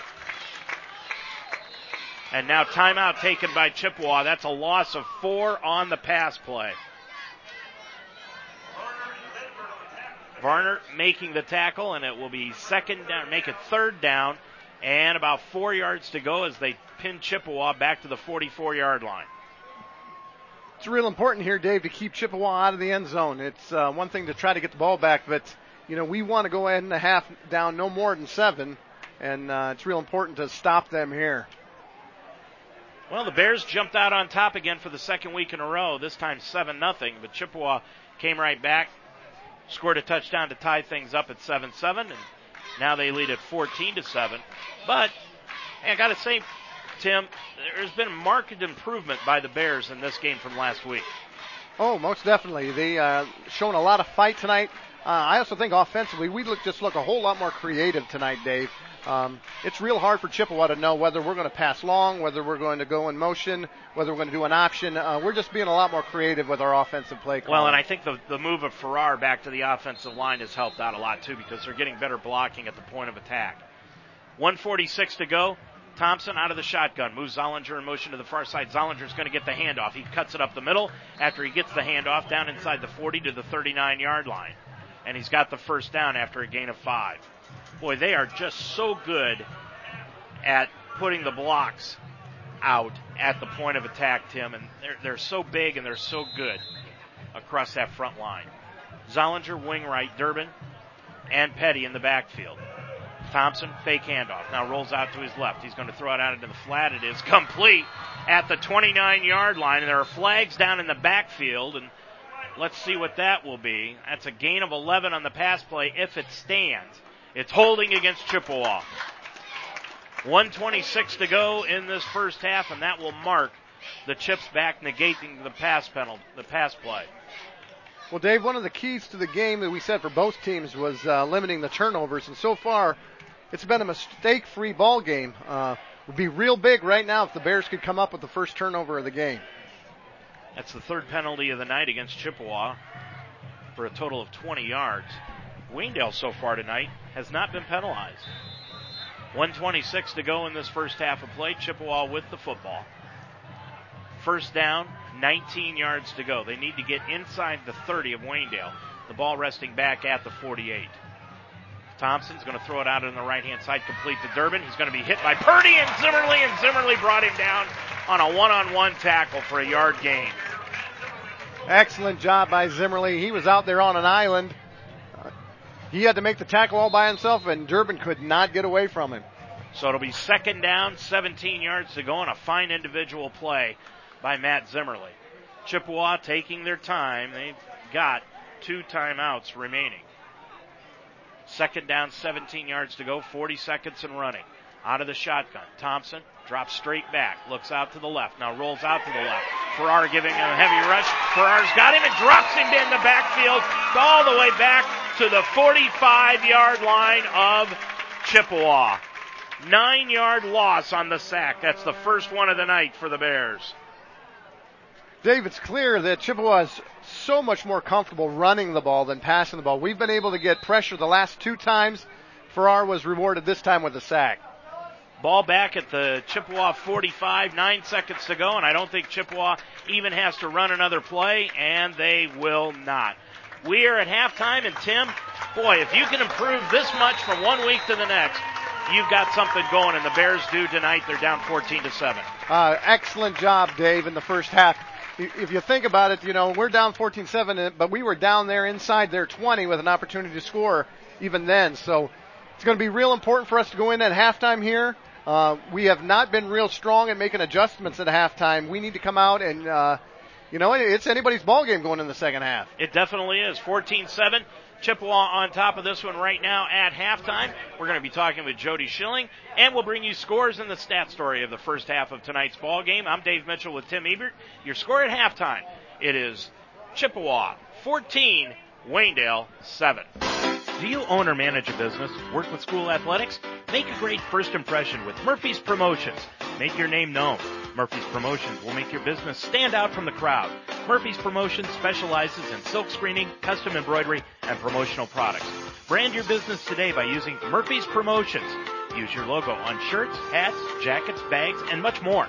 Murphy's can also take care of your promotional products, pens, pencils, bags, and blankets. Murphy's Promotions, 330-464-1970. Whether your idea of a perfect home is a charming farmhouse in the countryside or a relaxed family-centered home in a friendly neighborhood, no one understands discerning buyers better than Weaver Custom Homes. We believe that your home should reflect your personality and lifestyle in every detail. Our team will collaborate with you to bring your vision to life and tell your unique story. We invite you to tour our award-winning design center in historic downtown Wooster and get inspired to build a truly custom home. For more information, go to weavercustomhomes.com.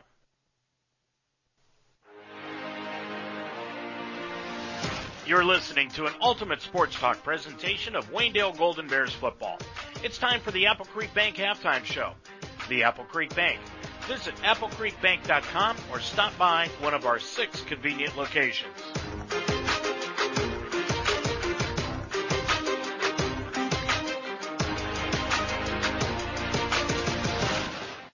Welcome back to halftime here at Waynedale High School. I'm Dave Mitchell with Tim Ebert.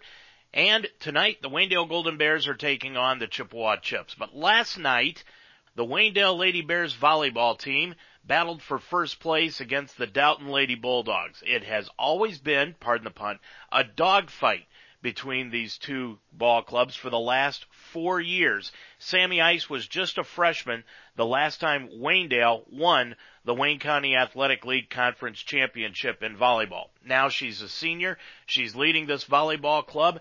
They are now 11 and 4 overall and after last night's five set victory over Dalton, they are now 7 and 1 in conference play and they are tied with Dalton for first place as they head into the final games of the regular season. Ice, as we mentioned, well, she had an outstanding evening. We mentioned that in the pregame show. 17 kills. She had four block shots and 18 digs. But she wasn't the only one that had an outstanding game for Jody Schilling's crew. Morgan Wiss had 18 kills. That was a team high last night. Lindsey Troyer scored 10 points. Amy St. John dished out 22 assists. Maggie Koblenz delivered five huge blocks and Jade Mast finished with 17 digs for Waynedale as they just played an all around team game. We had a chance to talk with Waynedale coach Jody Schilling after last night's win. Jody, if you can, after this five set victory by the Bears over Dalton, explain first of all how you did it and the feelings about how you did it. Um, this is something we've wanted to do for the last three years. Um, we we won the league uh, three years ago, and this year we the girls decided they wanted to do this again. And Dalton has been the nemesis in the last three years. And um, we came out and we knew the game plan. We know they have Emma in the front row, and um, we just tried to find some ways that we could stop her, and some ways that we could get through their defense, which is very good as well. What did you do in this game that you didn't do in the first game? We were not near as aggressive in the first game against Dalton as we were this game. Hitting wise, serving wise, um, attacking, even digging wise, and blocking wise. We just came out timid and scared and shy in game one um, against them, and in this game we were not. We were ready to hit. You know, I think one player I want to talk to you about is Sammy Ice. She just seemed to be all over the floor tonight. Sammy is a complete player. Sammy is a digger. Sammy is a server. Sammy is a hitter. Sammy is a blocker. Sammy is a complete all-around one of the best players I've ever coached in 18 years of volleyball. And she, like I said, she was just all over. She seemed to lead this team. Just wouldn't wouldn't give up. Matter of fact, I thought in the fourth game, maybe it's just maybe you didn't get the ball to her enough. No, I agree. I think I think in um, games two and four we didn't get her the ball quite enough.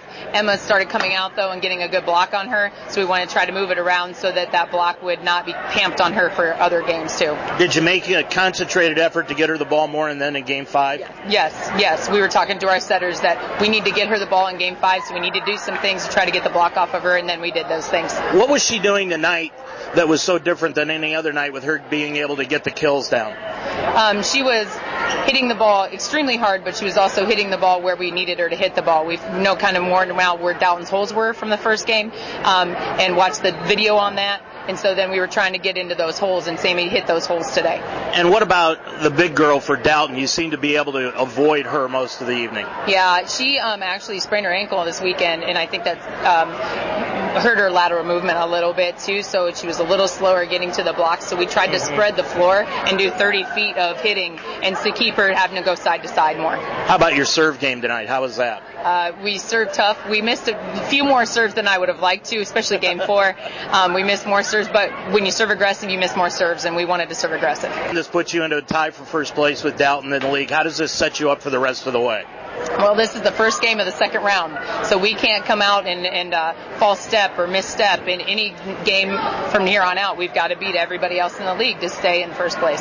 Who else other than Dalton is, is going to be the nemesis throughout the rest of the year? Um, uh, Norwayne gave us a really, really good game in the league. Um, Chippewa gave us a great game the first time. I, I don't feel that we played our best ball that team, but they, they took us to five games in the first round, so we want to come back and we want to stay aggressive on them and take them to three. This You know, a lot of coaches, they'll look at a game like this and say this was the stepping stone to get even better and to go over the hump. Is that what you're thinking about this one? Yes, this was this was the the stone that's been in our way for a long, long time. And uh, Sammy's the only player I had that was on the league winning team as a freshman um, on the varsity team and, and that played there. And it's been a stone for her and me the last few years. And so this is now the chance to go on farther and really go on in tournaments. We're really looking forward to uh, making some moves in tournaments. Dalton's not in our division, so they're not in our tournament. But I think that we can really come out of there. Well, Jody, congrats, and we'll talk to you down the road. Great, thank you so much. Of course, the big girl that we talked about in that interview with Jody Schilling, Emma Granger, she is heading to West Virginia University to play volleyball. After she sustained that sprained ankle earlier this week, she still found a way to smash home 31 kills in the game. Lauren Hicks had 19 points and four aces. Kirsten Schaup finished up with 12 points and 17 digs, while Kelsey Schaup recorded a team high 23 digs for Dalton. Dalton's now 12 and 2 overall. They're 7 and 1 in the Wayne County Athletic League, tied now with Waynedale at 7 and 1. The Lady Bears are 11 and 4 overall. Their next game will be tomorrow morning. They will be at 10 o'clock and they will be entertaining Canton Central Catholic. Keep in mind that we will be bringing you a Waynedale volleyball game coming up on October 13th. That's a Thursday night, and that will be over at West Salem, near West Salem, I should say, at Northwestern High School.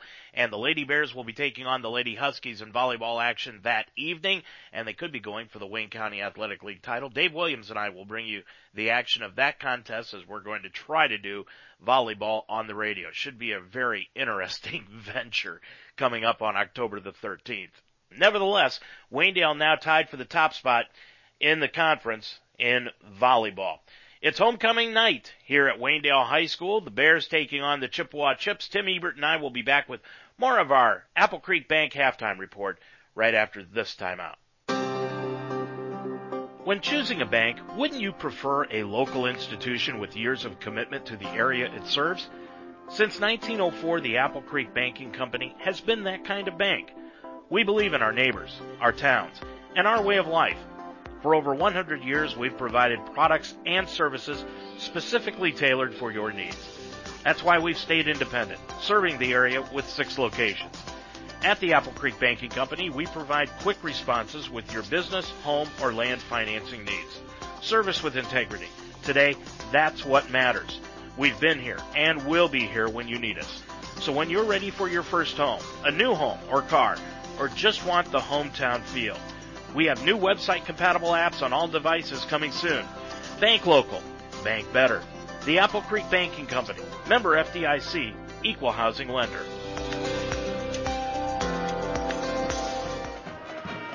Dave Mitchell, Tim Ebert back at Waynedale High School being entertained by the Chippewa Marching Band. 14-7, the Chips on top of it here at halftime.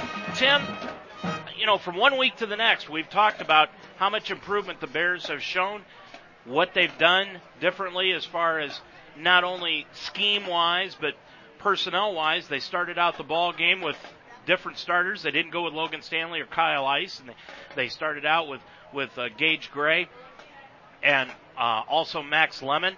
in the backfield. They started out with them, moved the ball, had success, jumped out to a seven nothing lead. They're now down 14 to seven, but maybe the big thing is just the move of Farrar, just eliminating the tight end out of the offense and moving Farrar back to the offensive line and maybe stabilizing that unit. Well, and uh, Farrar certainly has contributed quite a bit on the, on the line today. We, uh, our offense clearly looks a lot different, and you know, correct me if I'm wrong. You know, using him at tight end the first four weeks, I think we only really uh, what he had one or two receptions total on the season anyhow. So it's not like uh, we're taking away a huge part of our offense. Yeah, he had five receptions, 40 yards, and he wasn't a target much of Derek Reber either.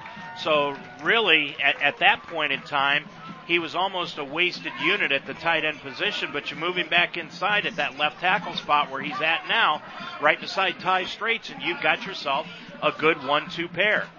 And uh, we certainly have looked way different on offense this evening than we did in the first four weeks. Oh, definitely. The scoring went how tonight, Tim? Well, as Dave mentioned, we started off once again second game in a row. Dave, uh, the Bears jumped out to a seven nothing lead on that uh, long 47-yard TD pass from uh, Reber to Purdy. Um, Chippewa, uh, in typical fashion, took a lot of time uh, running the ball, capped off by a Durbin seven-yard run, and then uh, Chippewa also scored in the second quarter on a 17-yard pass to Thompson from Thompson to Henniger. But to be honest, Dave, that was more like a two-yard pass that he ran in himself. So uh, Chippewa really has not had a whole lot of success passing downfield. Well, as far as taking a look at some scores that are going on around the area, right now we've got at halftime Northwestern leading Chippewa or leading Hillsdale, I should say, 28 to 14. That over at Jeromesville. You know, we haven't seen Northwestern yet. We have, we'll see them next week. I know Toot is playing excellent play at quarterback, but I'll tell you what, if they're up 28-14 on Hillsdale, they've got to be one heck of a football team. Well, I, I will say this: um, if tonight's the ground game, next week will be the air attack game. They're going to pass it a lot, and uh, they've put up some impressive stats through four weeks. They really have. So Northwestern, it looks like uh, if the continues to hold true for them, uh, they will come into next week's game unbeaten. 34-7, Norwayne up on Dalton at the half. So Norwayne really rolling over the Bulldogs now. Yeah, well, you know, the Bulldogs have played real well first four weeks of the season. First real tough test this week, and uh, Norwayne is showing that it's going to take a lot to beat them as well. Other scores: Smithville's up 13 nothing at the half over Rittman. Triway beating six to three in the second quarter. Triway trying to bounce back after that loss last week, 56 to nothing to Manchester, that basically shocked everybody in this area. Wooster up seven to six over Ashland, and that's a look at the scores so far. Now it's 21 to nothing. Smithville over Rittman at the half. That's a look at the scores. We'll take a look at the stat story of tonight's first half of action. Waynedale down by a touchdown to the Chips, 14 to 7. For over 100 years, the Apple Creek Banking Company has proudly served the community we live in. From helping to sponsor events like Waynedale Athletics, to working hard to give you a quick response on your home, business, or land financing needs. If you have not experienced working with us, we invite you to make a change to a bank that cares and appreciates your business. Coming soon, a new website compatible on all devices. Bank local. Bank better. The Apple Creek Banking Company, member FDIC. 14-7, Waynedale down by a touchdown to the Chippewa Chips right now in the bottom of the fourth inning. It's the White Sox and Cleveland tied up at 2-2. The Indians trying to clinch the American League Central Division title. Their magic number is now four. Wooster is up now 14 to 6 in their game against Ashland, and that is at the half. And like we said, uh, it is 21 0 Smithville over Rittman at the half. Just to let you know how the Indians tied it up, Ramirez hit a two run homer to tie it up in the fourth inning. What a year that guy's having. Talk about coming out of nowhere. so let's take a look at the stats for the first half of this ball game. First of all, for the Waynedale Golden Bears, they ran the ball 16 times for 50 yards, passing Derek Reber 5 for 10 for 120 yards and one touchdown. So the Bears have 170 yards of total offense.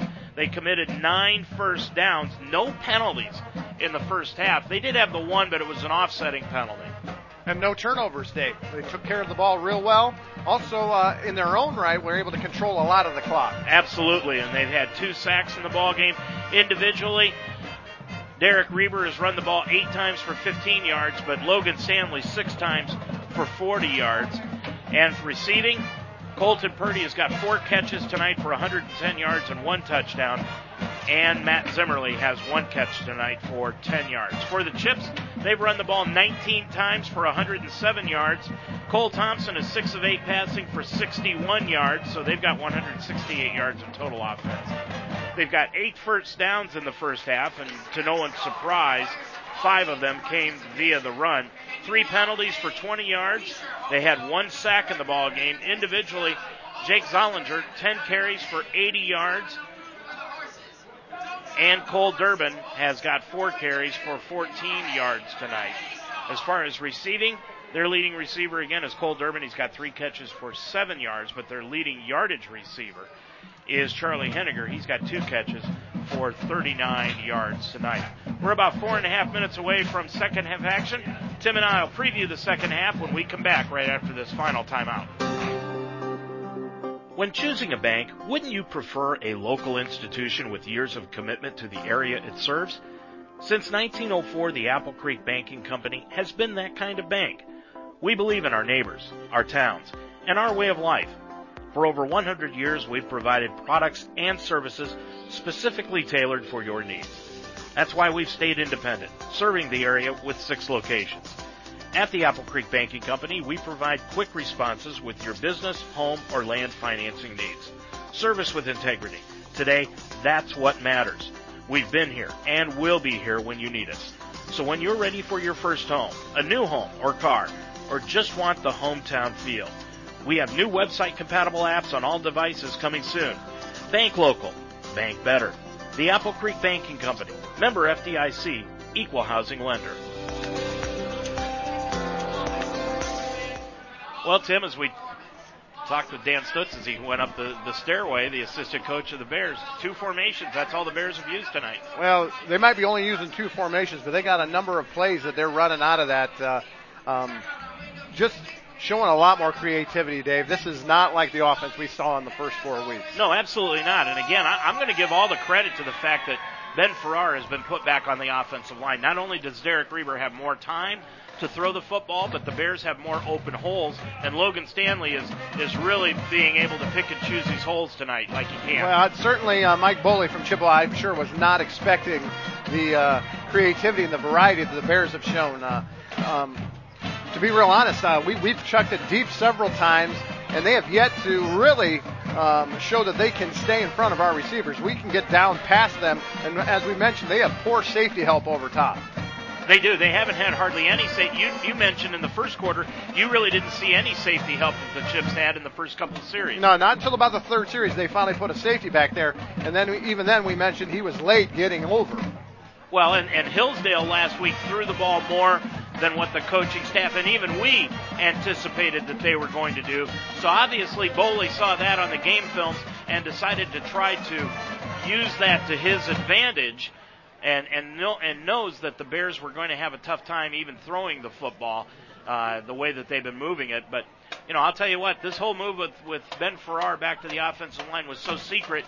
Z didn't even tell me about it yesterday. Well, it has made a big difference. Uh, I would agree. Uh, Reber it looks a whole lot more comfortable, and boy, just giving him even a half second more times, allowing our receivers to get past their one-on-one matchups on the outside. Absolutely. The chips are coming out. We are at halftime here, and we're about ready for second half action here at Waynedale High School. Chippewa up on top of the Bears by a score of 14 to 7 here at halftime. The second half is next on UltimateSportsTalk.com. You've been listening to the Apple Creek Bank Halftime Show, brought to you by the Apple Creek Bank. Visit applecreekbank.com or stop by one of our six convenient locations. We'll go back to the field for the second half of this Waynedale Golden Bears football game after this on UltimateSportsTalk.com.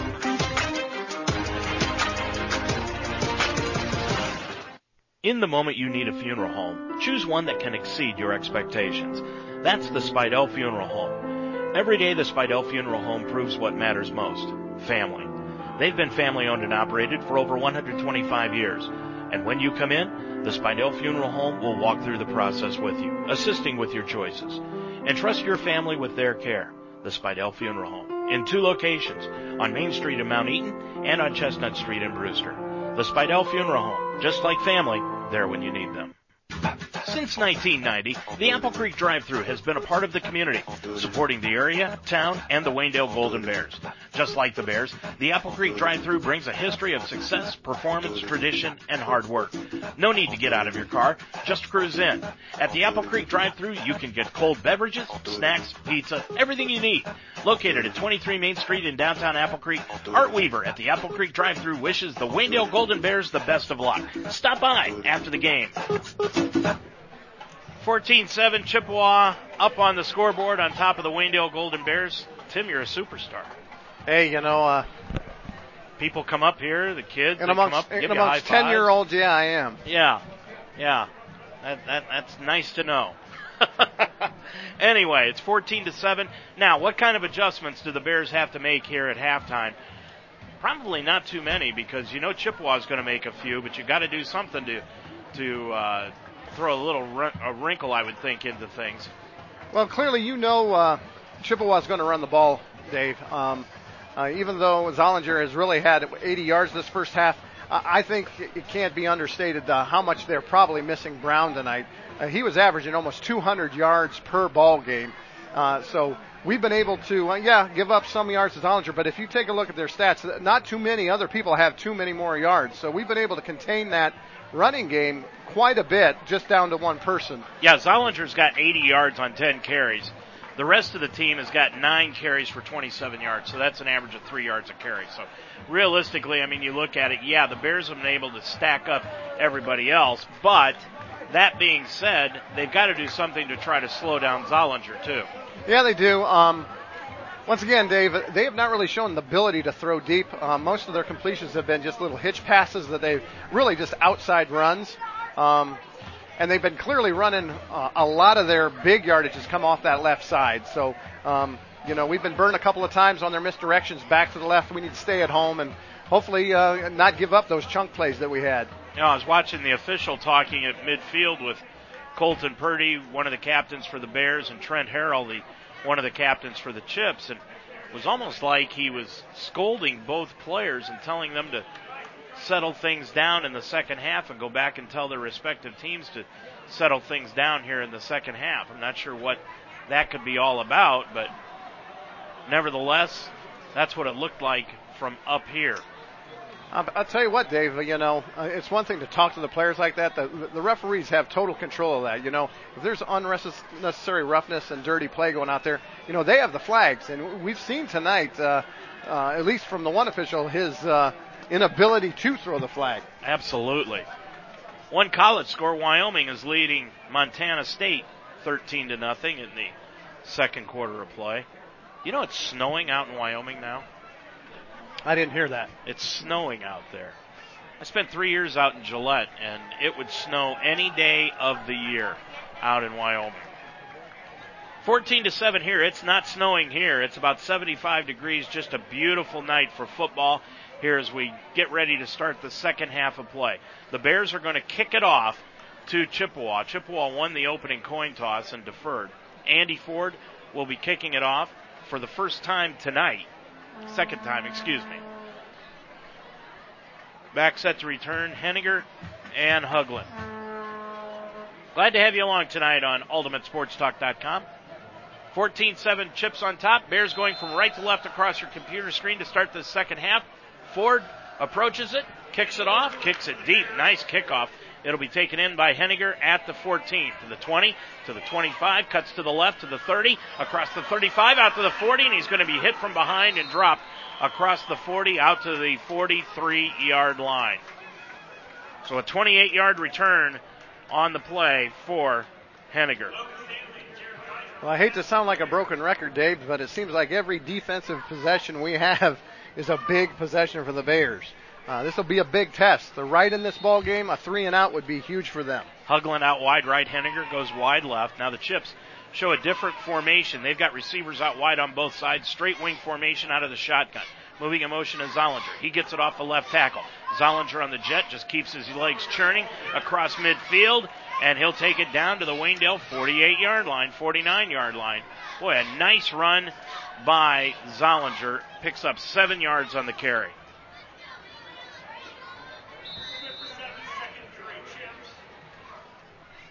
Second down, three yards to go for the Chips at the Waynedale 49 yard line. We've just begun the second half of play here from Waynedale High School. Hall comes in late, lines up tight end left. Now Trent Harrell moves over to the right tackle spot. Zollinger, wing right, handoff to Durbin. Durbin off the right tackle, tripped up right at the line of scrimmage by Ty Straits. And he struggles forward, dives forward across the 45, and he's got the first down after a gain of three. Durbin had a big head of steam and managed to pick up the initial first down of this second half of play. 11 minutes and running left to go in the third quarter. Hugland out wide to the right. Durbin now lines up in the backfield with Petty. Zollinger, wing right. Zollinger comes straight forward, hand off to Durbin. Durbin hit at the line, struggles forward across the 40, breaks into the clear, across the 35, and brought down at the 34 yard line. Tackle made on the play by Waynedale's Ty Straits. Well, once again, Dave, uh, Durbin only stands five foot seven. He's able to tuck right in behind those big linemen, and it's real hard to find him. So that'll give them a first down. 27 yards on six carries tonight for Durbin. Zollinger gets it off left tackle across the 30, breaks into the clear to the 15, to the 10, to the 5, touchdown, Chippewa. And a flag comes in from the side judge, the same side judge that can't see a face mask, managed to just see all the way across the field at whatever it was that he saw about 35 yards. I, you know, I, I have a reputation of criticizing officials, but this guy is turning out to really be questionable.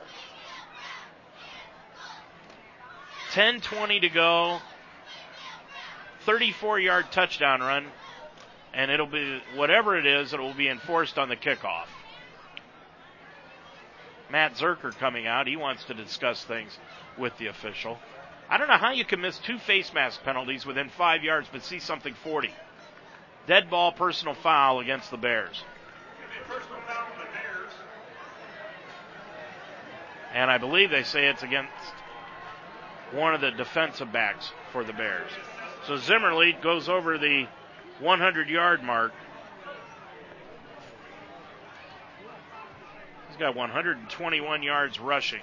And Dave, that came off the left side again. So it's 20 to 7 Chippewa. Gerstenslager in to attempt the extra point. Thompson the holder.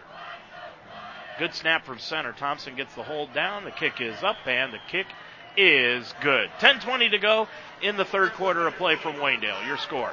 It is Chippewa 21, Waynedale 7. Fun in the pool may be ending for the season, but it will return. And when that time arrives, contact the experts in water hauling, Reber Milk Transport.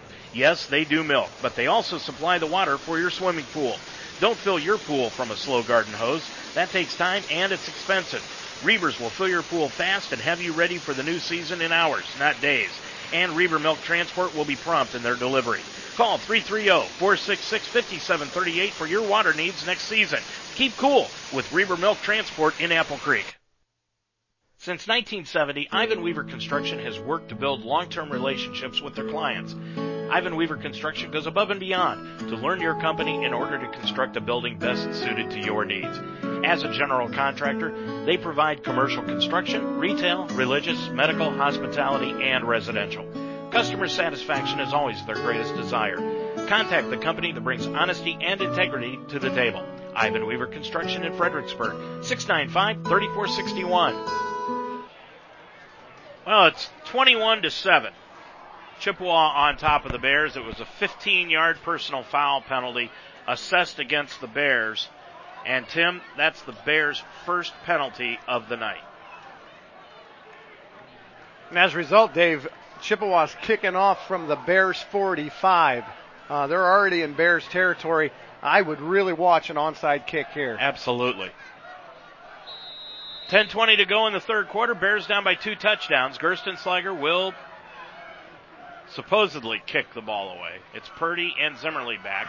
He's going to pooch it, and now he's going to drive it. Nice kick right back to the goal line, taken by Zimmerly. Zimmerly up the left side to the 10, and he'll be dropped at the 13 yard line.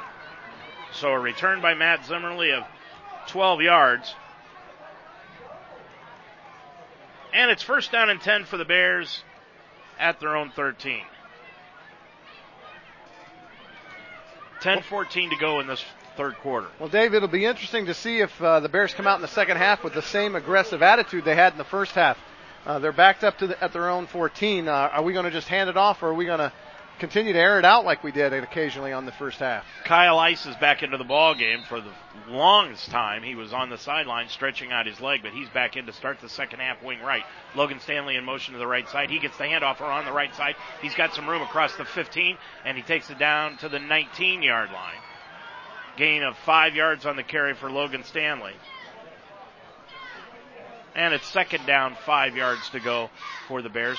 You know, Tim, we were so speaking so glowingly of the Bears and the way they were moving the football in the first half, and it just dawned on me they've still only scored seven points.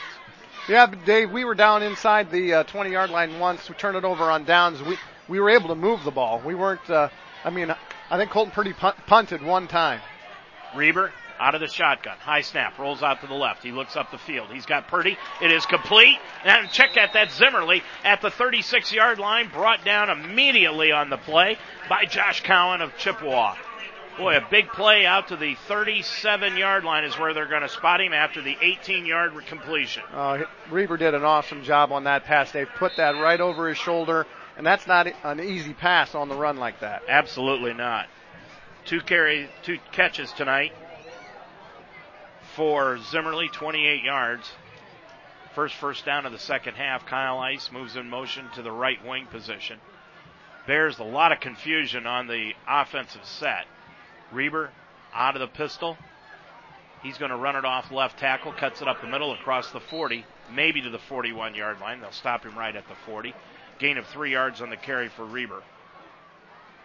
And it brings up second down, seven yards to go with 8.55 remaining in the third quarter.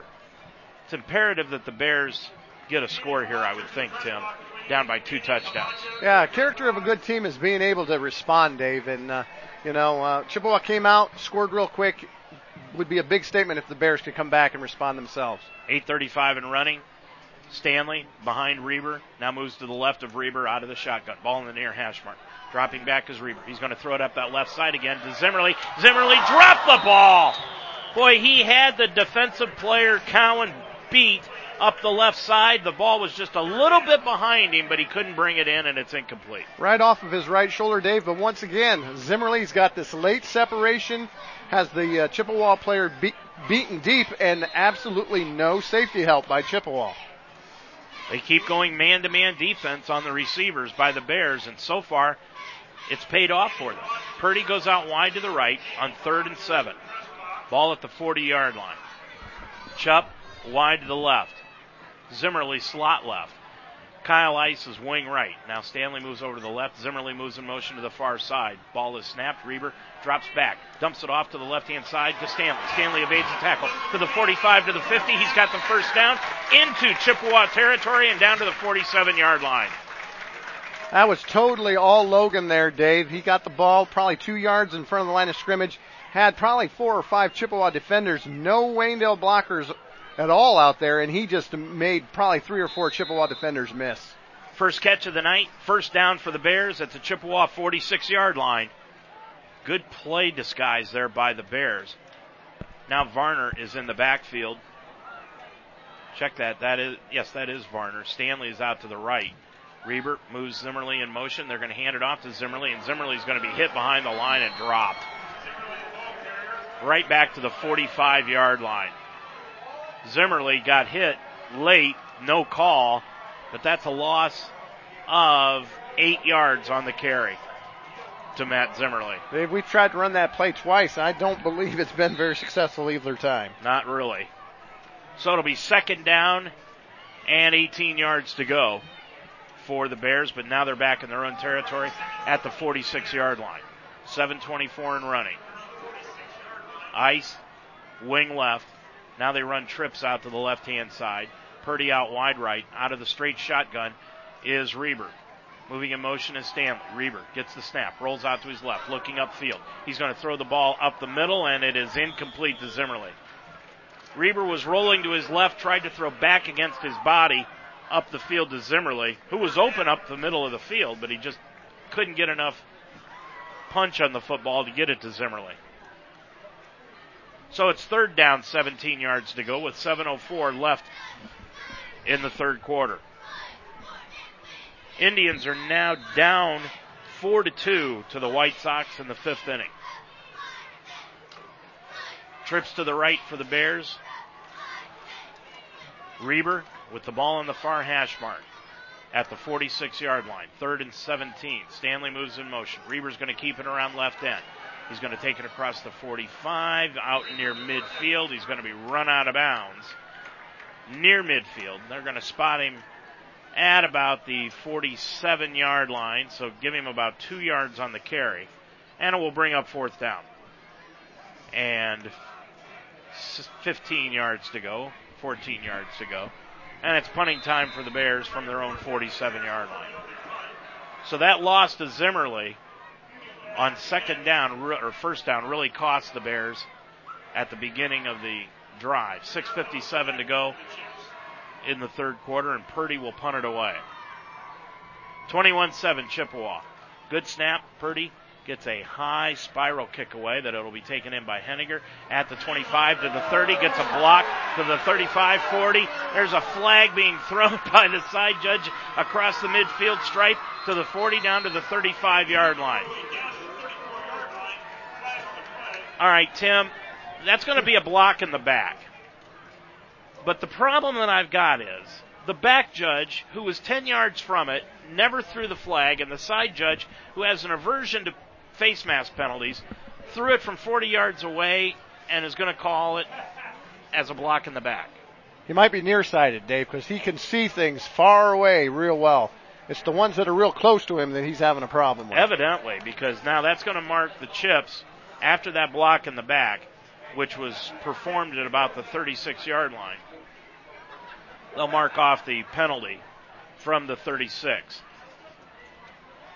I mean, it was an obvious block in the back. There was no doubt about that one, but the back judge who was there within 10 yards just never made the call. Well, I, I, don't think it's going to be any secret, Dave. Uh, Chippewa up 21 to seven. Uh, I'd be very surprised if they throw it more than once or twice on this on this series of plays. You know they're just going to run it. I wouldn't be surprised a lot to the left side. T formation for the Chips, and now a flag thrown by the side judge. It's offsides against Waynedale.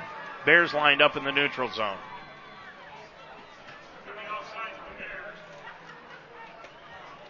So the Bears, with the penalty, they're second of the night here, both in the second half.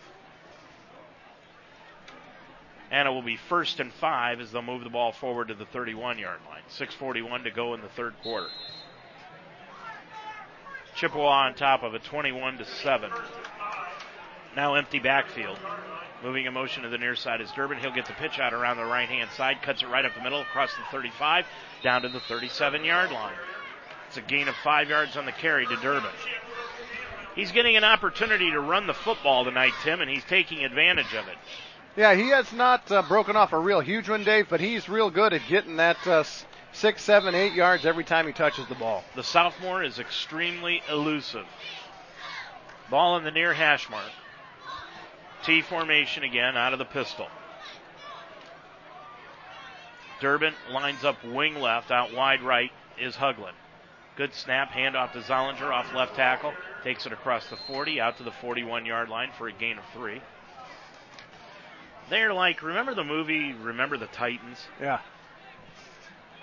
They're just they're just continue to run and run and run the ball, just you know, like the Veer. You know, I've been noticing, Dave. You know, a good 80% of the plays they don't even have any wideouts lined up uh, wide. Um, they tuck their formation in. They just tell you they're going to run the ball. Second down Long seven to go, empty backfield. Now moving in motion.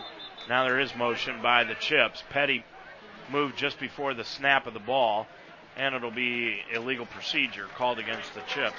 That's their sixth penalty of the night for 45 yards so far here this evening. 5:43 to go in this third quarter. 21-7. Chippewa on top of it. That'll mark the ball back to the 35. And it brings up second down, 12 yards to go. Chips look over at Mike Boley, their head coach, in his fourth year.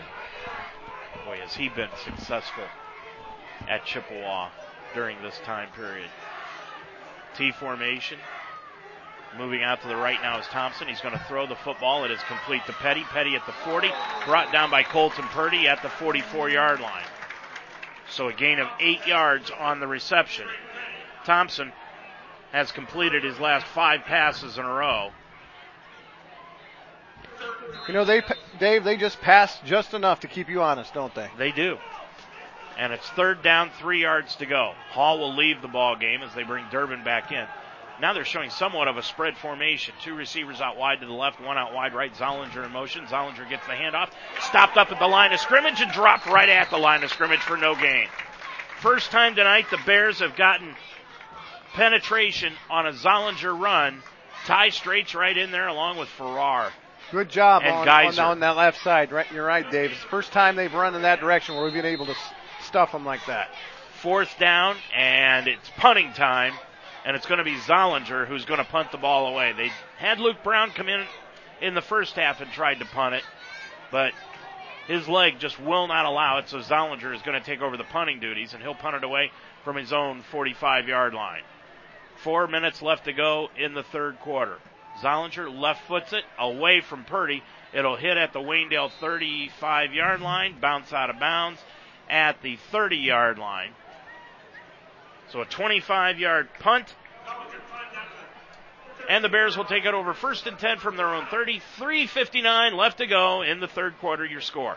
It's Chippewa 21, Waynedale 7. Harvest Market is a full service grocery store in the corner of Apple Creek with the finest fresh local meats, ground beef and sausage prepared on site, and steaks cut to order in the old fashioned butcher shop.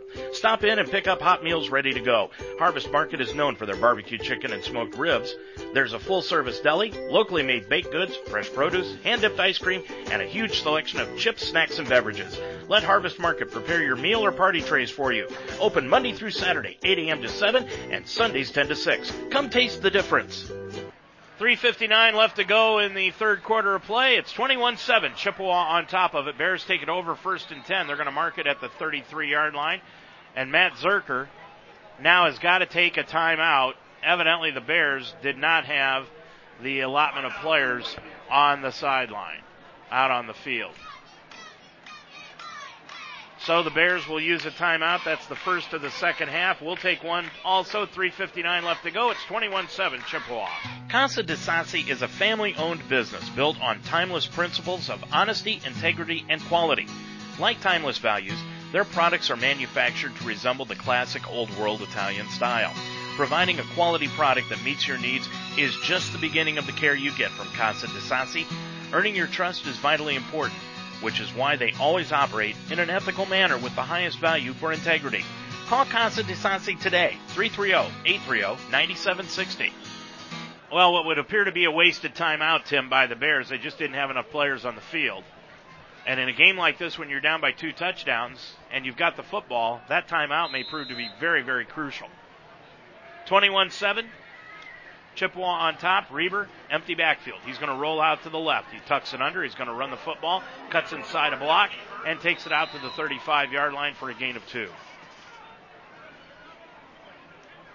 Reber? Tell you what, Reber's going to be sore after this ball game, Dave. He's sore after every ball game.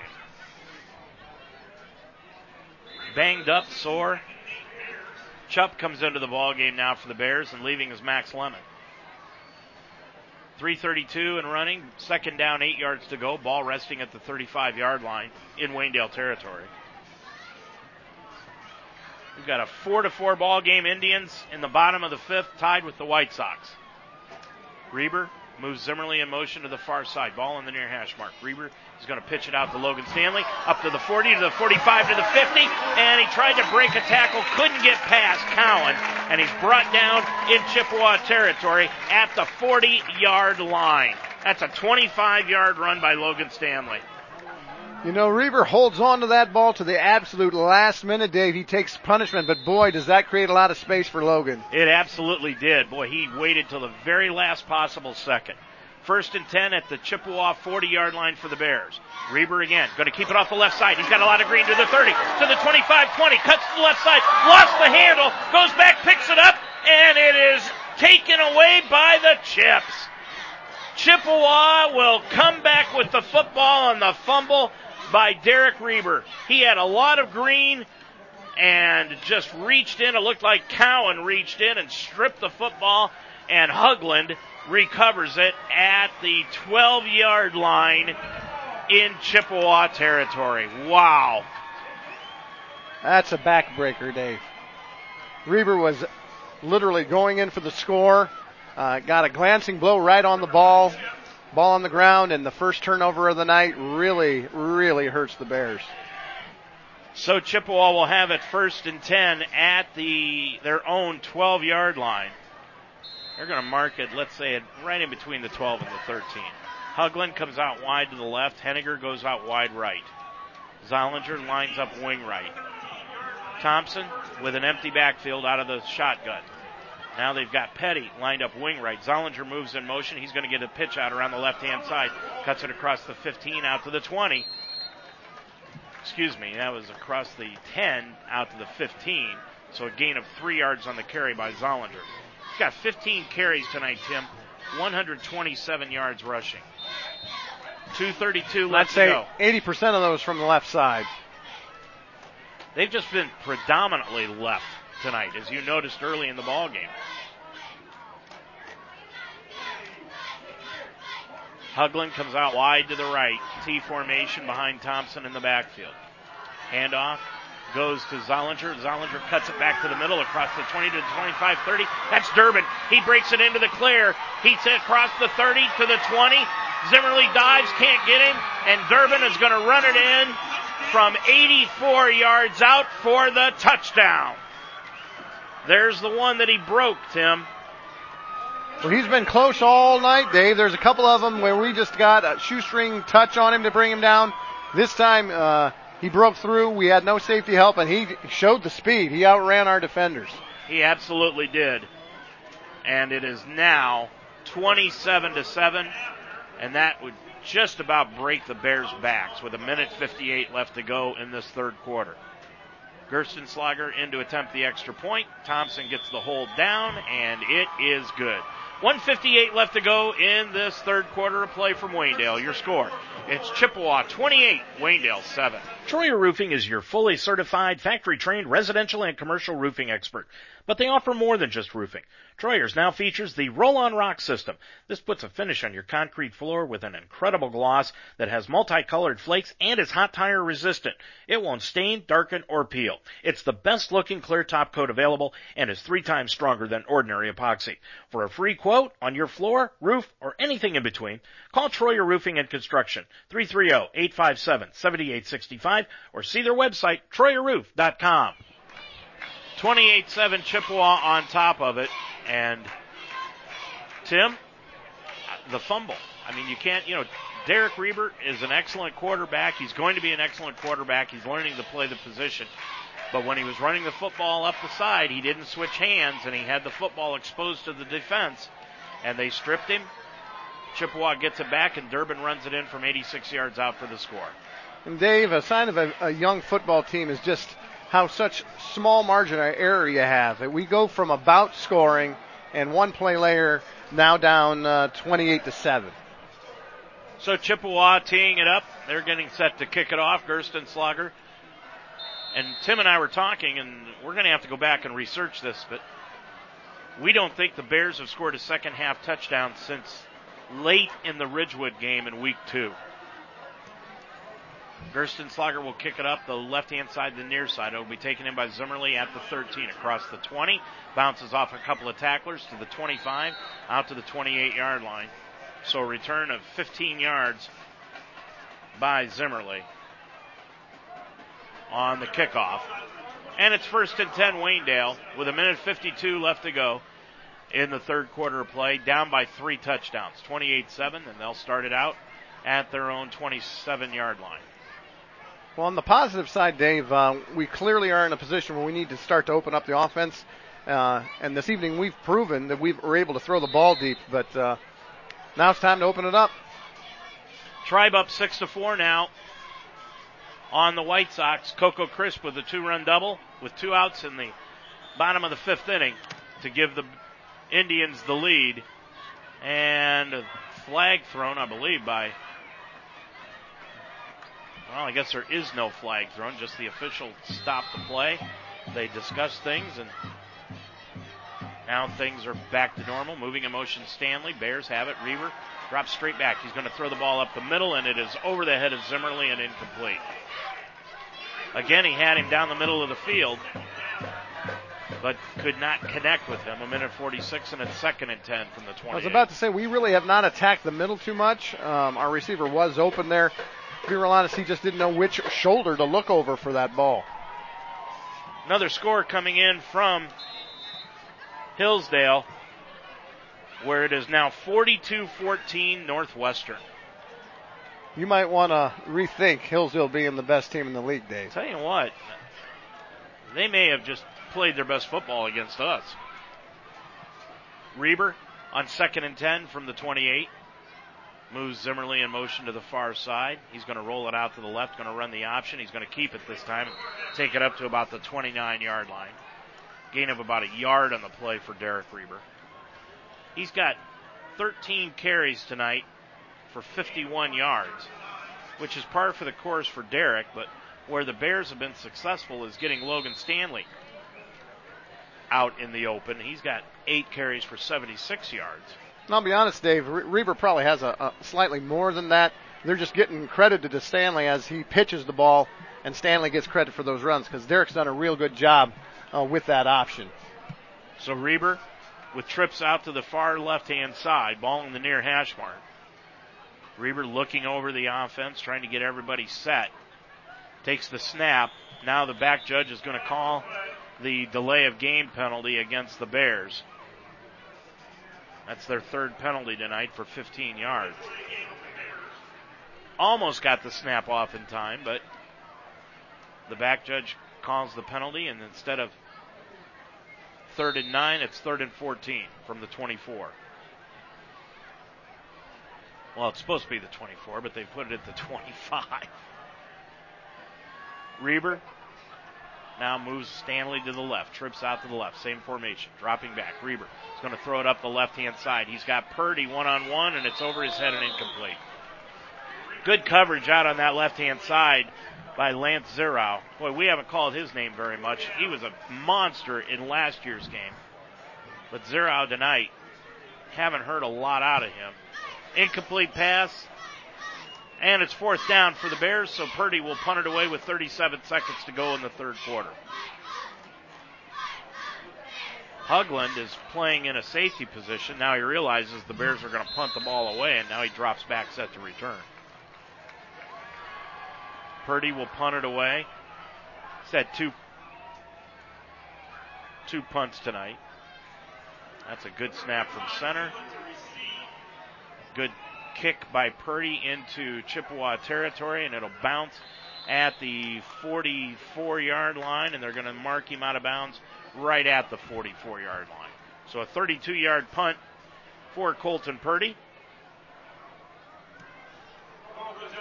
And it will be first and 10 for the Chips at their own 44 with 27 seconds left to go. What do you think the odds are they're going to run the ball, Dave? Probably pretty good. I'd be surprised, really, Tim, if they put the ball in the air the rest of the game. Well, with 27 seconds, I, w- I would think maybe there might be a chance for them to see if they can hit one up on top, but uh, they're probably going to run it. Thompson out of the empty backfield. Now he moves Petty in motion. Thompson's going to keep it right up the middle, across midfield into Waynedale territory. He's going to be dropped down at the 45, mark him right about at the 44 yard line. He's close to a first down. They'll give him 11 on the carry, and a first down, and that should round out the first quarter of play. Ball at the 44 yard line, 14 seconds left to go, and let's see if the Chips elect to just let the clock run out, and it appears that they will. We're at the end of the third quarter of play from Waynedale High School in this Wayne County Athletic League contest. Your score at the end of three. It is Chippewa 28, Waynedale 7. Deb's Den is your spot for fresh homemade food daily. Experience custom handcrafted sandwiches to your satisfaction. Stop in for breakfast, lunch, or dinner. It's hometown dining at its best. Deb's Den offers quick, easy service from the relaxing, comfortable atmosphere to their carryout service. They work hard to make your meals as delicious as possible. Breakfast hours are Saturday from 8 to 11 a.m. and Sundays 9 to noon. Lunch and dinner hours are Tuesday through Thursday 11 to 8, Friday and Saturday 11 to 9, and Sunday 12 to 3. Closed on Monday. Deb's Den, next to the Bear on Main Street in Apple Creek. Yoder Builders in Orrville, your one-stop shop for full-service construction services. Residential or remodeling construction, masonry work, finished basements, and decks. Anything you need to improve your way of life. Yoder Builders in Orrville offers uncompromising customer satisfaction on every job, from the ground up to a new house and everything else. Call Yoder Builders in Orrville 330-684-1050, a member of the HBA and proud supporter of Waynedale Athletics. Welcome back to Waynedale High School, 28-7 Chippewa. On top of it, as we enter the fourth quarter of play, Tim Ebert along with Dave Mitchell. Glad to have you along tonight on UltimateSportsTalk.com. Chippewa with the bat, the football. It's not basketball season yet. Chippewa with the football at the Waynedale 45 yard line, first and 10. Hand off to Zollinger. Zollinger tied up at the 41 yard line by Kyle Ice and Derek Reber. Gain of four on the play for Zollinger. He's got 16 carries tonight, Tim, for unofficially 131 yards. Score from the Wooster Ashland game. Ashland has taken the lead 18-17 on Wooster late in the third quarter. And as we said earlier, it's 42-14 Northwestern over Hillsdale. Second down, seven yards to go. Moving in motion. Durbin gets an inside handoff. He's going to break it into the clear to the 20, 15, 10, 5, touchdown. 41 yard touchdown run by Durbin and it is now 34 to 7. Chippewa on top of it. Durbin in two carries, Tim, has got 119 yards. All total, nine carries, 151 yards. Well, I, th- I think Chippewa found a couple backs that are uh, picking up the slack for Brown tonight. Wow. Gerstenslager in to attempt the extra point. That's a low line drive kick, but he puts it through the uprights and good. 11-12 left to go in your football game. Your score. It is Chippewa 35, Waynedale 7. Make the greener siding choice for your home. Seamless siding from Miller Custom Exteriors. We're the original ABC Seamless guys and our siding is made of 100% American made steel, the most recycled material in the world. I'm Miller Custom Exteriors President Lauren Miller. Our slightly obsessive Amish heritage guarantees you a phenomenal siding job, guaranteed or we'll fix it free. Call Miller Custom Exteriors today for ABC Seamless Siding, the green siding choice. 1-800-589-4905 or visit us online at millercustomexteriors.com. Great food and a southern atmosphere. That's at the Fire and Ice Pub, just outside of Fredericksburg. Your taste buds will water when you walk in for their Southern Pride smoked and boneless wings. But that's not all that's smoked. Try the Fire and Ice pulled pork, beef brisket, or the smoked meat trio, pork brisket and wings. Go for the Fire and Ice specialties, the Cowboy and Cowgirl Sunday, hog trout, or the Brunswick Stew Bread Bowl. All this and live bands too at the Fire and Ice Pub just west of Fredericksburg on County Road 192. 11-12 left to go in the football game. It's 35-7. Chippewa on top of it. And again, the Bears are looking for their first second half score since late in the Ridgewood game with just over a minute left to go in the ball game. That's that's a huge problem, Dave. It really does not matter uh, how much better you're playing on different parts of, of the ball, the different sides of the ball. If, if you have no points in the second half, uh, you can't win. And that's the problem with the Bears. They're down 35 to 7. Gerstenslager squibs it up the field.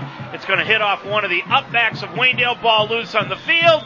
at near midfield, and I believe the Chips have got it, and they do.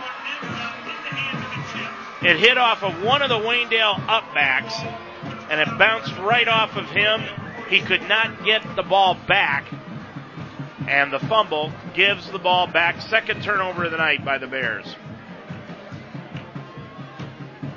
Looked like it bounced off of Rhett Hofaker. Matt Boley, boy, he's all the way out to midfield talking to the officials. To be honest, Dave, I don't think that was an on purpose onside kick. I think they were just trying to squib it hard down the middle, and uh, a Bear player happened to just get in the way of it. Mike Boley came all the way out to midfield inside the W to talk to the official. Now the officials are going to confer, and they're going to come over and talk with Matt Zerker. And Matt wants to know why Boley was allowed to come out on the field, and the official gives him whatever it was that he told him. Nonetheless, it's going to be Chippewa's football at the Bears' 46 yard line. 11.08 left to go in the football game. Chippewa with a 35 to 7 lead and the ball.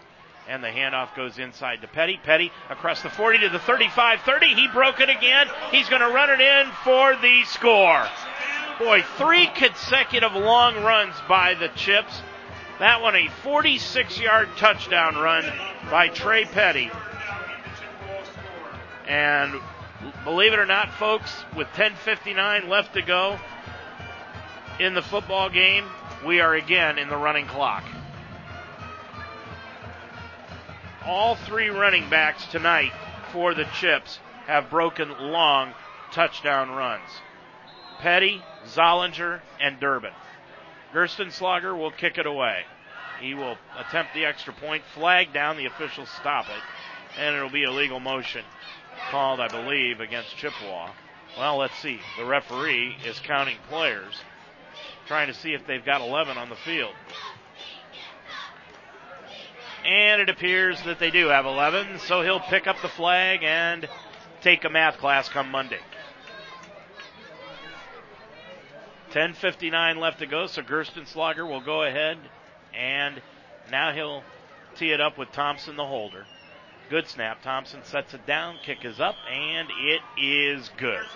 10:59 left to go in your ball game, and the score. It is now Chippewa 42, Waynedale 7. Are you ready to remodel your kitchen or bathroom, but you're worried about lengthy and inconvenient renovations? Then you need Clazak Kitchen and Bath. Hi, this is Shorty Miller, owner of Clazak Kitchen and Bath, a family-owned business that has served the area for 20 years. We provide a top-notch renovation from floor to ceiling in a time frame you won't believe and customize everything to your style and taste. Visit us at clazak.com, that's C-L-A-Z-A-K dot com, to learn how to get the kitchen or bath of your dreams.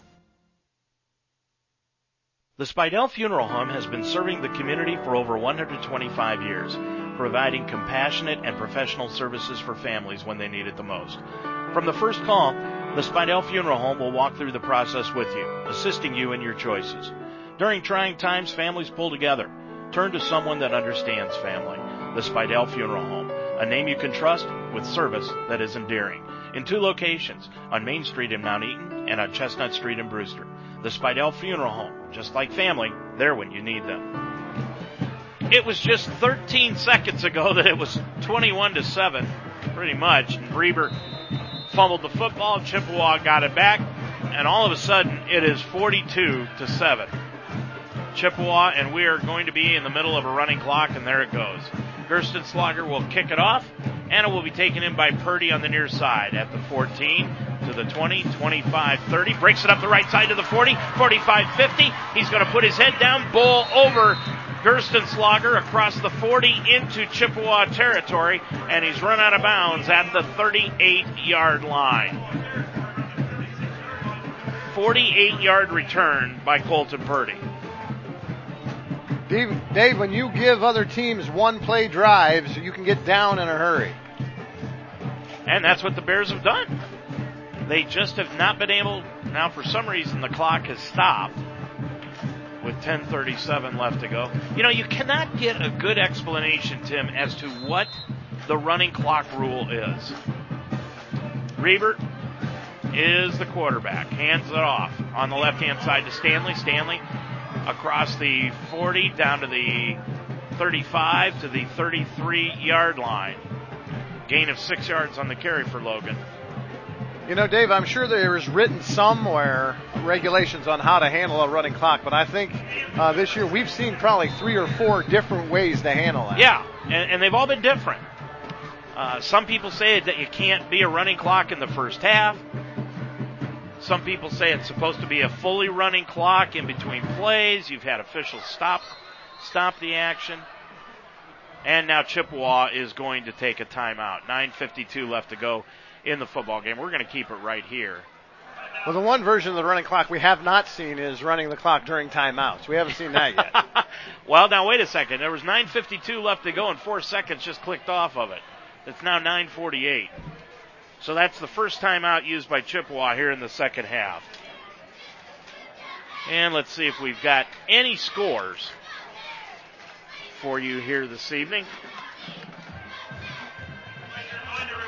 As we check out what's happening so far. And right now, as we said, Northwestern blowing out Hillsdale.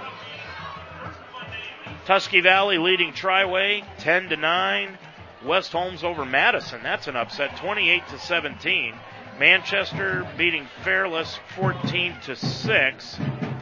Ashland, as we said, 18-17 over Wooster in that game in the third quarter of play. So that's the extent of the scores so far here tonight around the area. Reber after the timeout by Chippewa. 9.45 left to go. Now the clock running. Second down, four yards to go. Stanley back in the football game. Reber drops back, rolls out to the right under a heavy rush, throws it up the middle. It is complete to Purdy. Purdy at the 10, inside the 10, and down to the 7. 24 yard reception to Colton Purdy. And it's a first down for the Bears. Purdy with 134 yards receiving here tonight. First down 10 for the Bears. 9-10 left to go. Reber out of the empty backfield, trips to the left. Now moving in motion is Stanley. He'll get the handoff off the left hand side, cuts it off left tackle, up to the five, keeps his legs churning. He'll be pushed back, but it looked like his forward progress got him to the five yard line. And it will be second and goal after the three yard gain by Logan Stanley. He's got 10 carries tonight for 85 yards. Clock continues to run. Jared Varner into the ball game now, along with Matt Zimmerly. Gray is back into the ball game, and he'll move off to the right hand side. We apologize to his family for last week. We were told that number 30 was Rodriguez, but it's actually Gage Gray. Fake handoff. Reber's going to keep it right up the middle inside the five, dives forward to the three. Two yard pickup on the play by Derek Reber. Clearly, four down territory here for the Bears. Real important to punch this in, if nothing else, uh, to break that uh, scoreless second half streak. And we've got a player down for Chippewa over on the far side. Not sure what that number is. Looks like it might be number 77, Tim. Is that that's Christian Harrell if that's who it is. It's either 77 or 72 and the 72 is Nick Willig.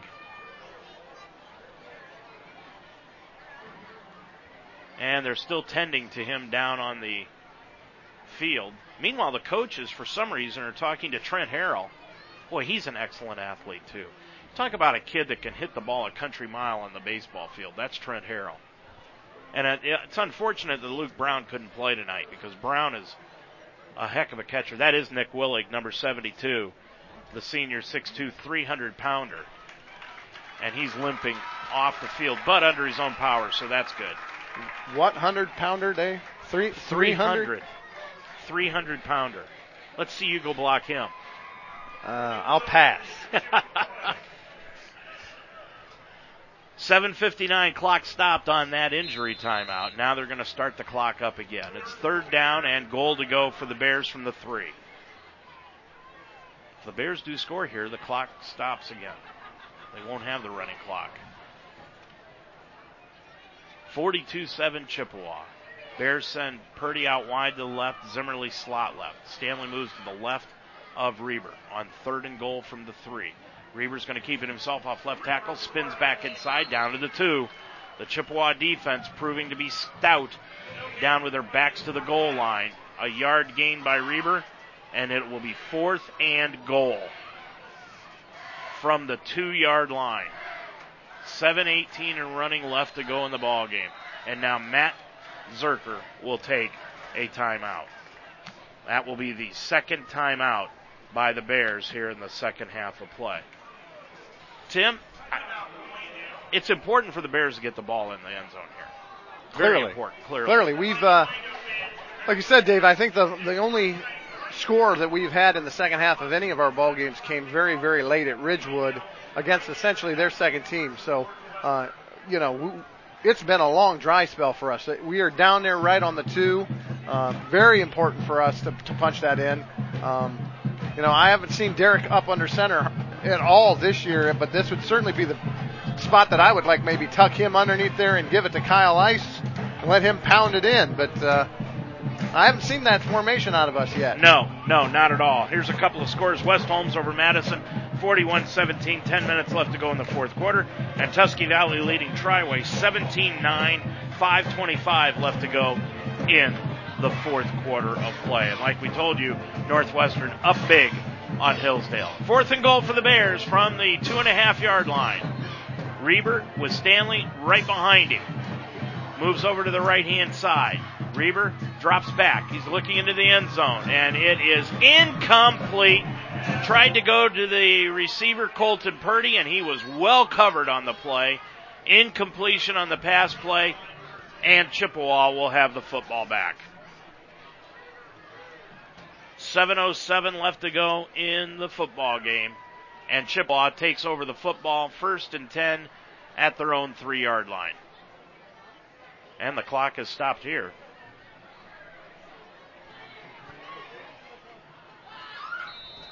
And now they will start the clock. Thompson back in his own end zone out of the shotgun.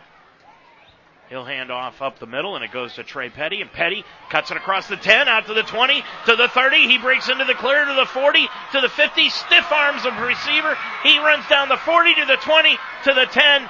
5 touchdown Trey Petty from the 3 yard line a 97 yard touchdown run by Trey Petty, his second consecutive touchdown scamper. Unbelievable.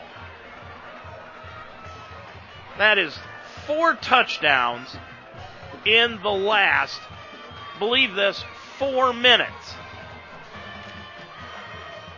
And I'm not even talking about the running clock. You got to look at this as the time of possession and everything else. This this has been just unbelievable the way Chippewa has just busted this thing open. Gerstenslager puts the extra point up and good. 6:46 left to go in the football game. And your score. It is Chippewa 49, Waynedale 7. Whether your idea of a perfect home is a charming farmhouse in the countryside or a relaxed family-centered home in a friendly neighborhood, no one understands discerning buyers better than Weaver Custom Homes. We believe that your home should reflect your personality and lifestyle in every detail.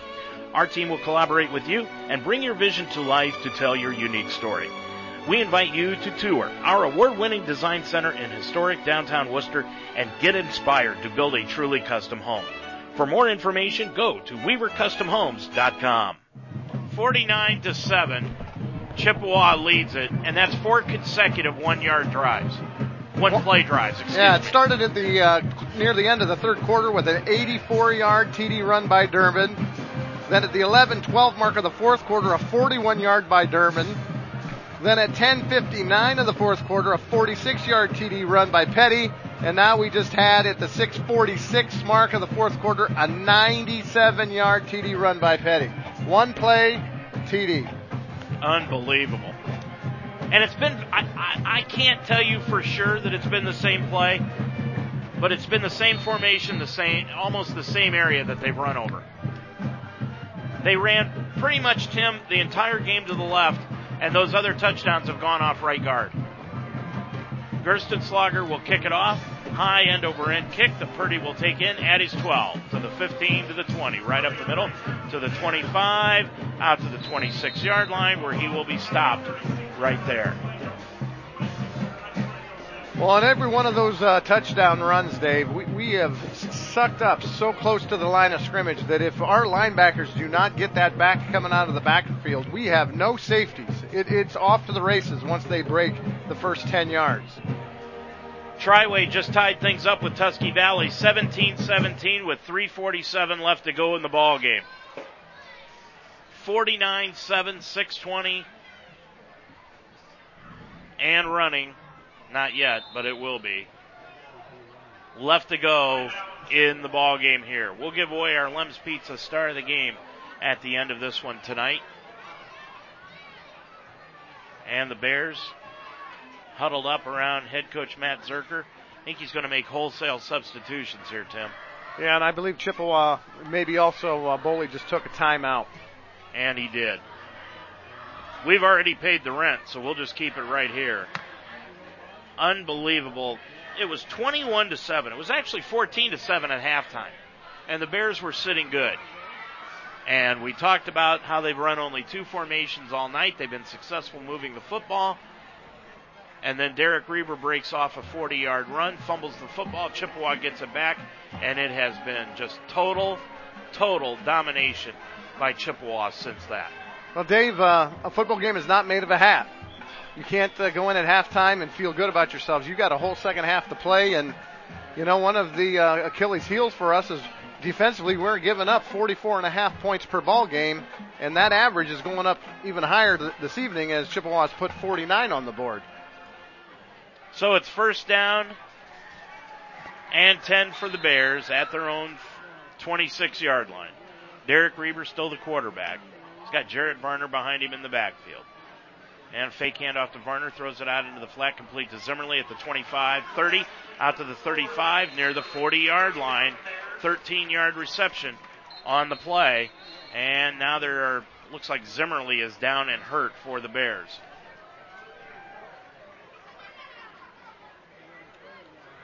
One hundred ninety-eight yards passing unofficially for Derek Reber here tonight, and for Zimmerly, who's down on his back at the 40 yard line. He's got three catches this evening for 41 yards. On the year, Zimmerly has got 12 catches after tonight with 6:01 left to go in this ball game. You know, Dave, what's really really strange is if you would just read out uh, the Waynedale stats, um, we've actually looked like we've done a pretty decent job. Reber has passed for a good amount of yardage. Stanley has rushed for a good amount of yardage. We've got Purdy up over 100 yards receiving, and yet on the scoreboard we are down 49 to seven. Uh, so it's really kind of strange because we have been able to move the ball some offensively, but boy, defensively, uh, those huge, huge plays have really put us down. It really has, and and you know this is discouraging because the Bears looked so good in the first half, and just one play, and you know you really can't blame Reber because he you know he was breaking it in for a touchdown. It was a nice play by the defensive back for Chippewa, and it has just turned sour ever since. Zimmerly is up and walking off, but he's holding that right arm close to his side as he walks off. And the ironic thing, Dave, is, is you know, it's real tough to say how the offense was in the second half here, uh, just because they haven't had the ball. Um, you know, Chippewa has scored so frequently. We've had really one possession in which we've been able to do anything with them. We actually had uh, a fairly sustained drive into the territory all the way down to the three yard line. Um, but other than that, we, we haven't had the ball to even see what we could do offensively. Yeah, absolutely. Chase Murphy is coming into the ball game now to replace Zimmerly, who just left. Murphy's going to go out wide to the right. He's number 19, the sophomore. So Murphy in at the right side. Max Lemon goes out wide to the left hand side. Logan Stanley behind Reber in the backfield. Now he moves off to the right. Moving in motion is Varner. Handoff up the middle goes to Stanley, and Stanley's going to be dropped right at the line of scrimmage for no gain. It's been the best night rushing so far this year for Logan Stanley. 11 carries, 85 yards, but it has honestly not been enough as the Bears are not going to be able to overcome this 42 point deficit in five minutes. And they will fall to 0 5 on the year, 0 2 in the conference, and go into the game next week at home against Northwestern. Murphy comes out wide to the left hand side. Max Lemon goes out wide to the left. Reber out of the pistol, moves Chupp in motion to the far side. Reber pitches it out to Varner. Varner up the right hand side, cuts it across the 40 out to the 45 yard line. Gain of five on the play for Jared Varner. It's his first carry of the night. And it will bring up third down, five yards to go for Waynedale at the 46 yard line. Four and a half minutes remaining in the ball game. We'll give away the Lem's Pizza star of the game, go over the scores and the stat story of tonight's game on the postgame show. And now the official is going to take a timeout as Chippewa had to get somebody off the field who was injured, that being Clayton Baglia a sophomore, he had to leave the ball game. So Baglia leaves, and into the contest is Matt Cunningham, a freshman, 5'10", 160 pounds. Reber out of the shotgun, pitches it out on the right side to Jared Varner. He's going to be hit and dropped right at the line of scrimmage. Tackled made on the play by Carlton Miller of Chippewa. Chippewa's got mainly sophomores and freshmen out there defensively. Fourth down, five yards to go, and let's see what the Bears decide to do if they will punt the ball away and try to keep the score what it is or go for it. And it looks like they're going to go ahead and go for it. Varner's out of the ball game. Lemon goes out wide to the left hand side. Luke McCreary, slot left.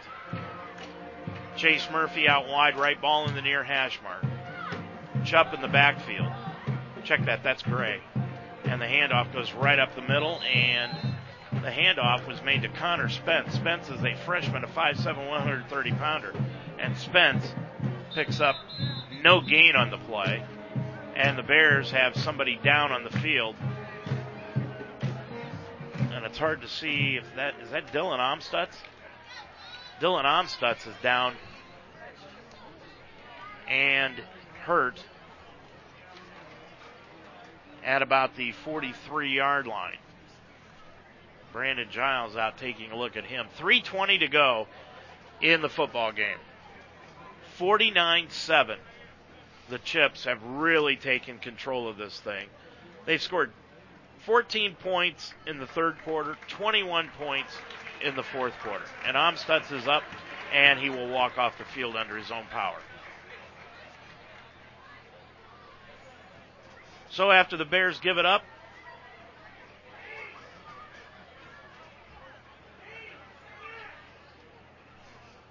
on fourth down, the Chips have it at the Waynedale 46 yard line.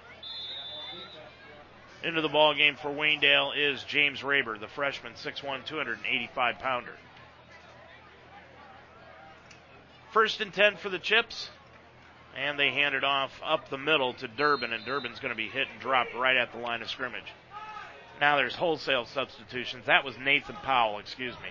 Nathan Powell with the run for no gain. You know, the bad thing about my stat sheet is, Tim, when you get into a game like this, there's not enough room to put all the substitutes into. I was going to say, by the time uh, the other team gets through all the running backs, you have no room left.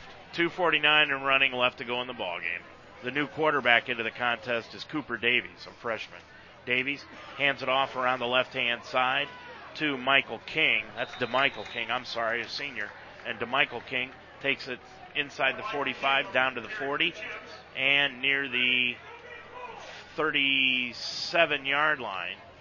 So a gain of eight on the play to DeMichael King. That's his first carry of the night obviously. And the clock continues to run. Third down and less than a yard to go. Davies, the freshman signal caller, He's got Powell right behind him. Hand off to Powell. Powell off the right side. He's going to be hit and drop near the line of scrimmage. Nice play by Jared Varner to hold him up and bring him down. And let's see if they, where they spot the ball. It'll all depend on where the spot was. And now they are going to say that it is a first down. So the first down gives the football keeps it with the Chips with a minute 31 left to go in the ball game. 49-7, Chippewa on top of it. They're going to up their mark to 4 and 1. Handoff goes on the right hand side to DeMichael King again. DeMichael King cuts it inside the 35 down to the 30 yard line. Gain of 6 yards on the carry to DeMichael King. Two carries, 14 yards. He's padding his stats here in this one. He's well put together, Dave. He's not very tall, five foot seven, 175. Chippewa will move to four and one. Indians lead in the bottom of the sixth, 10 to four over the White Sox, trying to reduce their magic number to at least three. Second down, two yards to go, under a minute left to go in the ball game. Davies, handoff on the right hand side to DeMichael King. DeMichael King will take it inside the 25 down to the 21 yard line. He's got the first down after a gain of six. Three carries, 20 yards for DeMichael King. Ball resting right at the 22. First and 10 for the Chips, and that's going to do it. The Chips don't even have to run another play. They'll bring Davies in, but for all intents and purposes, that will do it. Chippewa is going to move their record to four and one on the year one and one in conference play as they hustle the line of scrimmage. I think they're going to try to get off another play. Davies, the quarterback, he's going to take the snap right before gives it on the right hand side to Nathan Powell. Powell runs it inside the 20 down to the 15. He'll be brought down at the 14 yard line. That was an eight yard run by Powell, and that will do it for the ball game here tonight. Your final score here this evening: Chippewa 49, Waynedale 7. Tim and I will be back with the post-game show and the start of the game here on UltimateSportsTalk.com. You've been listening to an Ultimate Sports Talk presentation of Waynedale Golden Bears High School football. Tonight's game has been brought to you by Miller Custom Exteriors, Troyer Signs, Dutch Quality Stone in Mount Eaton, Deb's Den of Apple Creek, Weaver Custom Homes, Reber Milk Transport of Apple Creek, Clazak Kitchen and Bath, Troyer Roofing, the Spidell Funeral Home with two locations, Mount Eaton and in Brewster, Yoder Builders of Orrville, the Harvest Market in Apple Creek, the Fire and Ice Pub just outside of Fredericksburg, Ivan Weaver Construction, Murphy's Promotions, the Apple Creek Drive-Thru, Casa de Sassi in Apple Creek, and the Shout Brothers Farms. The star of the game show is next on UltimateSportsTalk.com.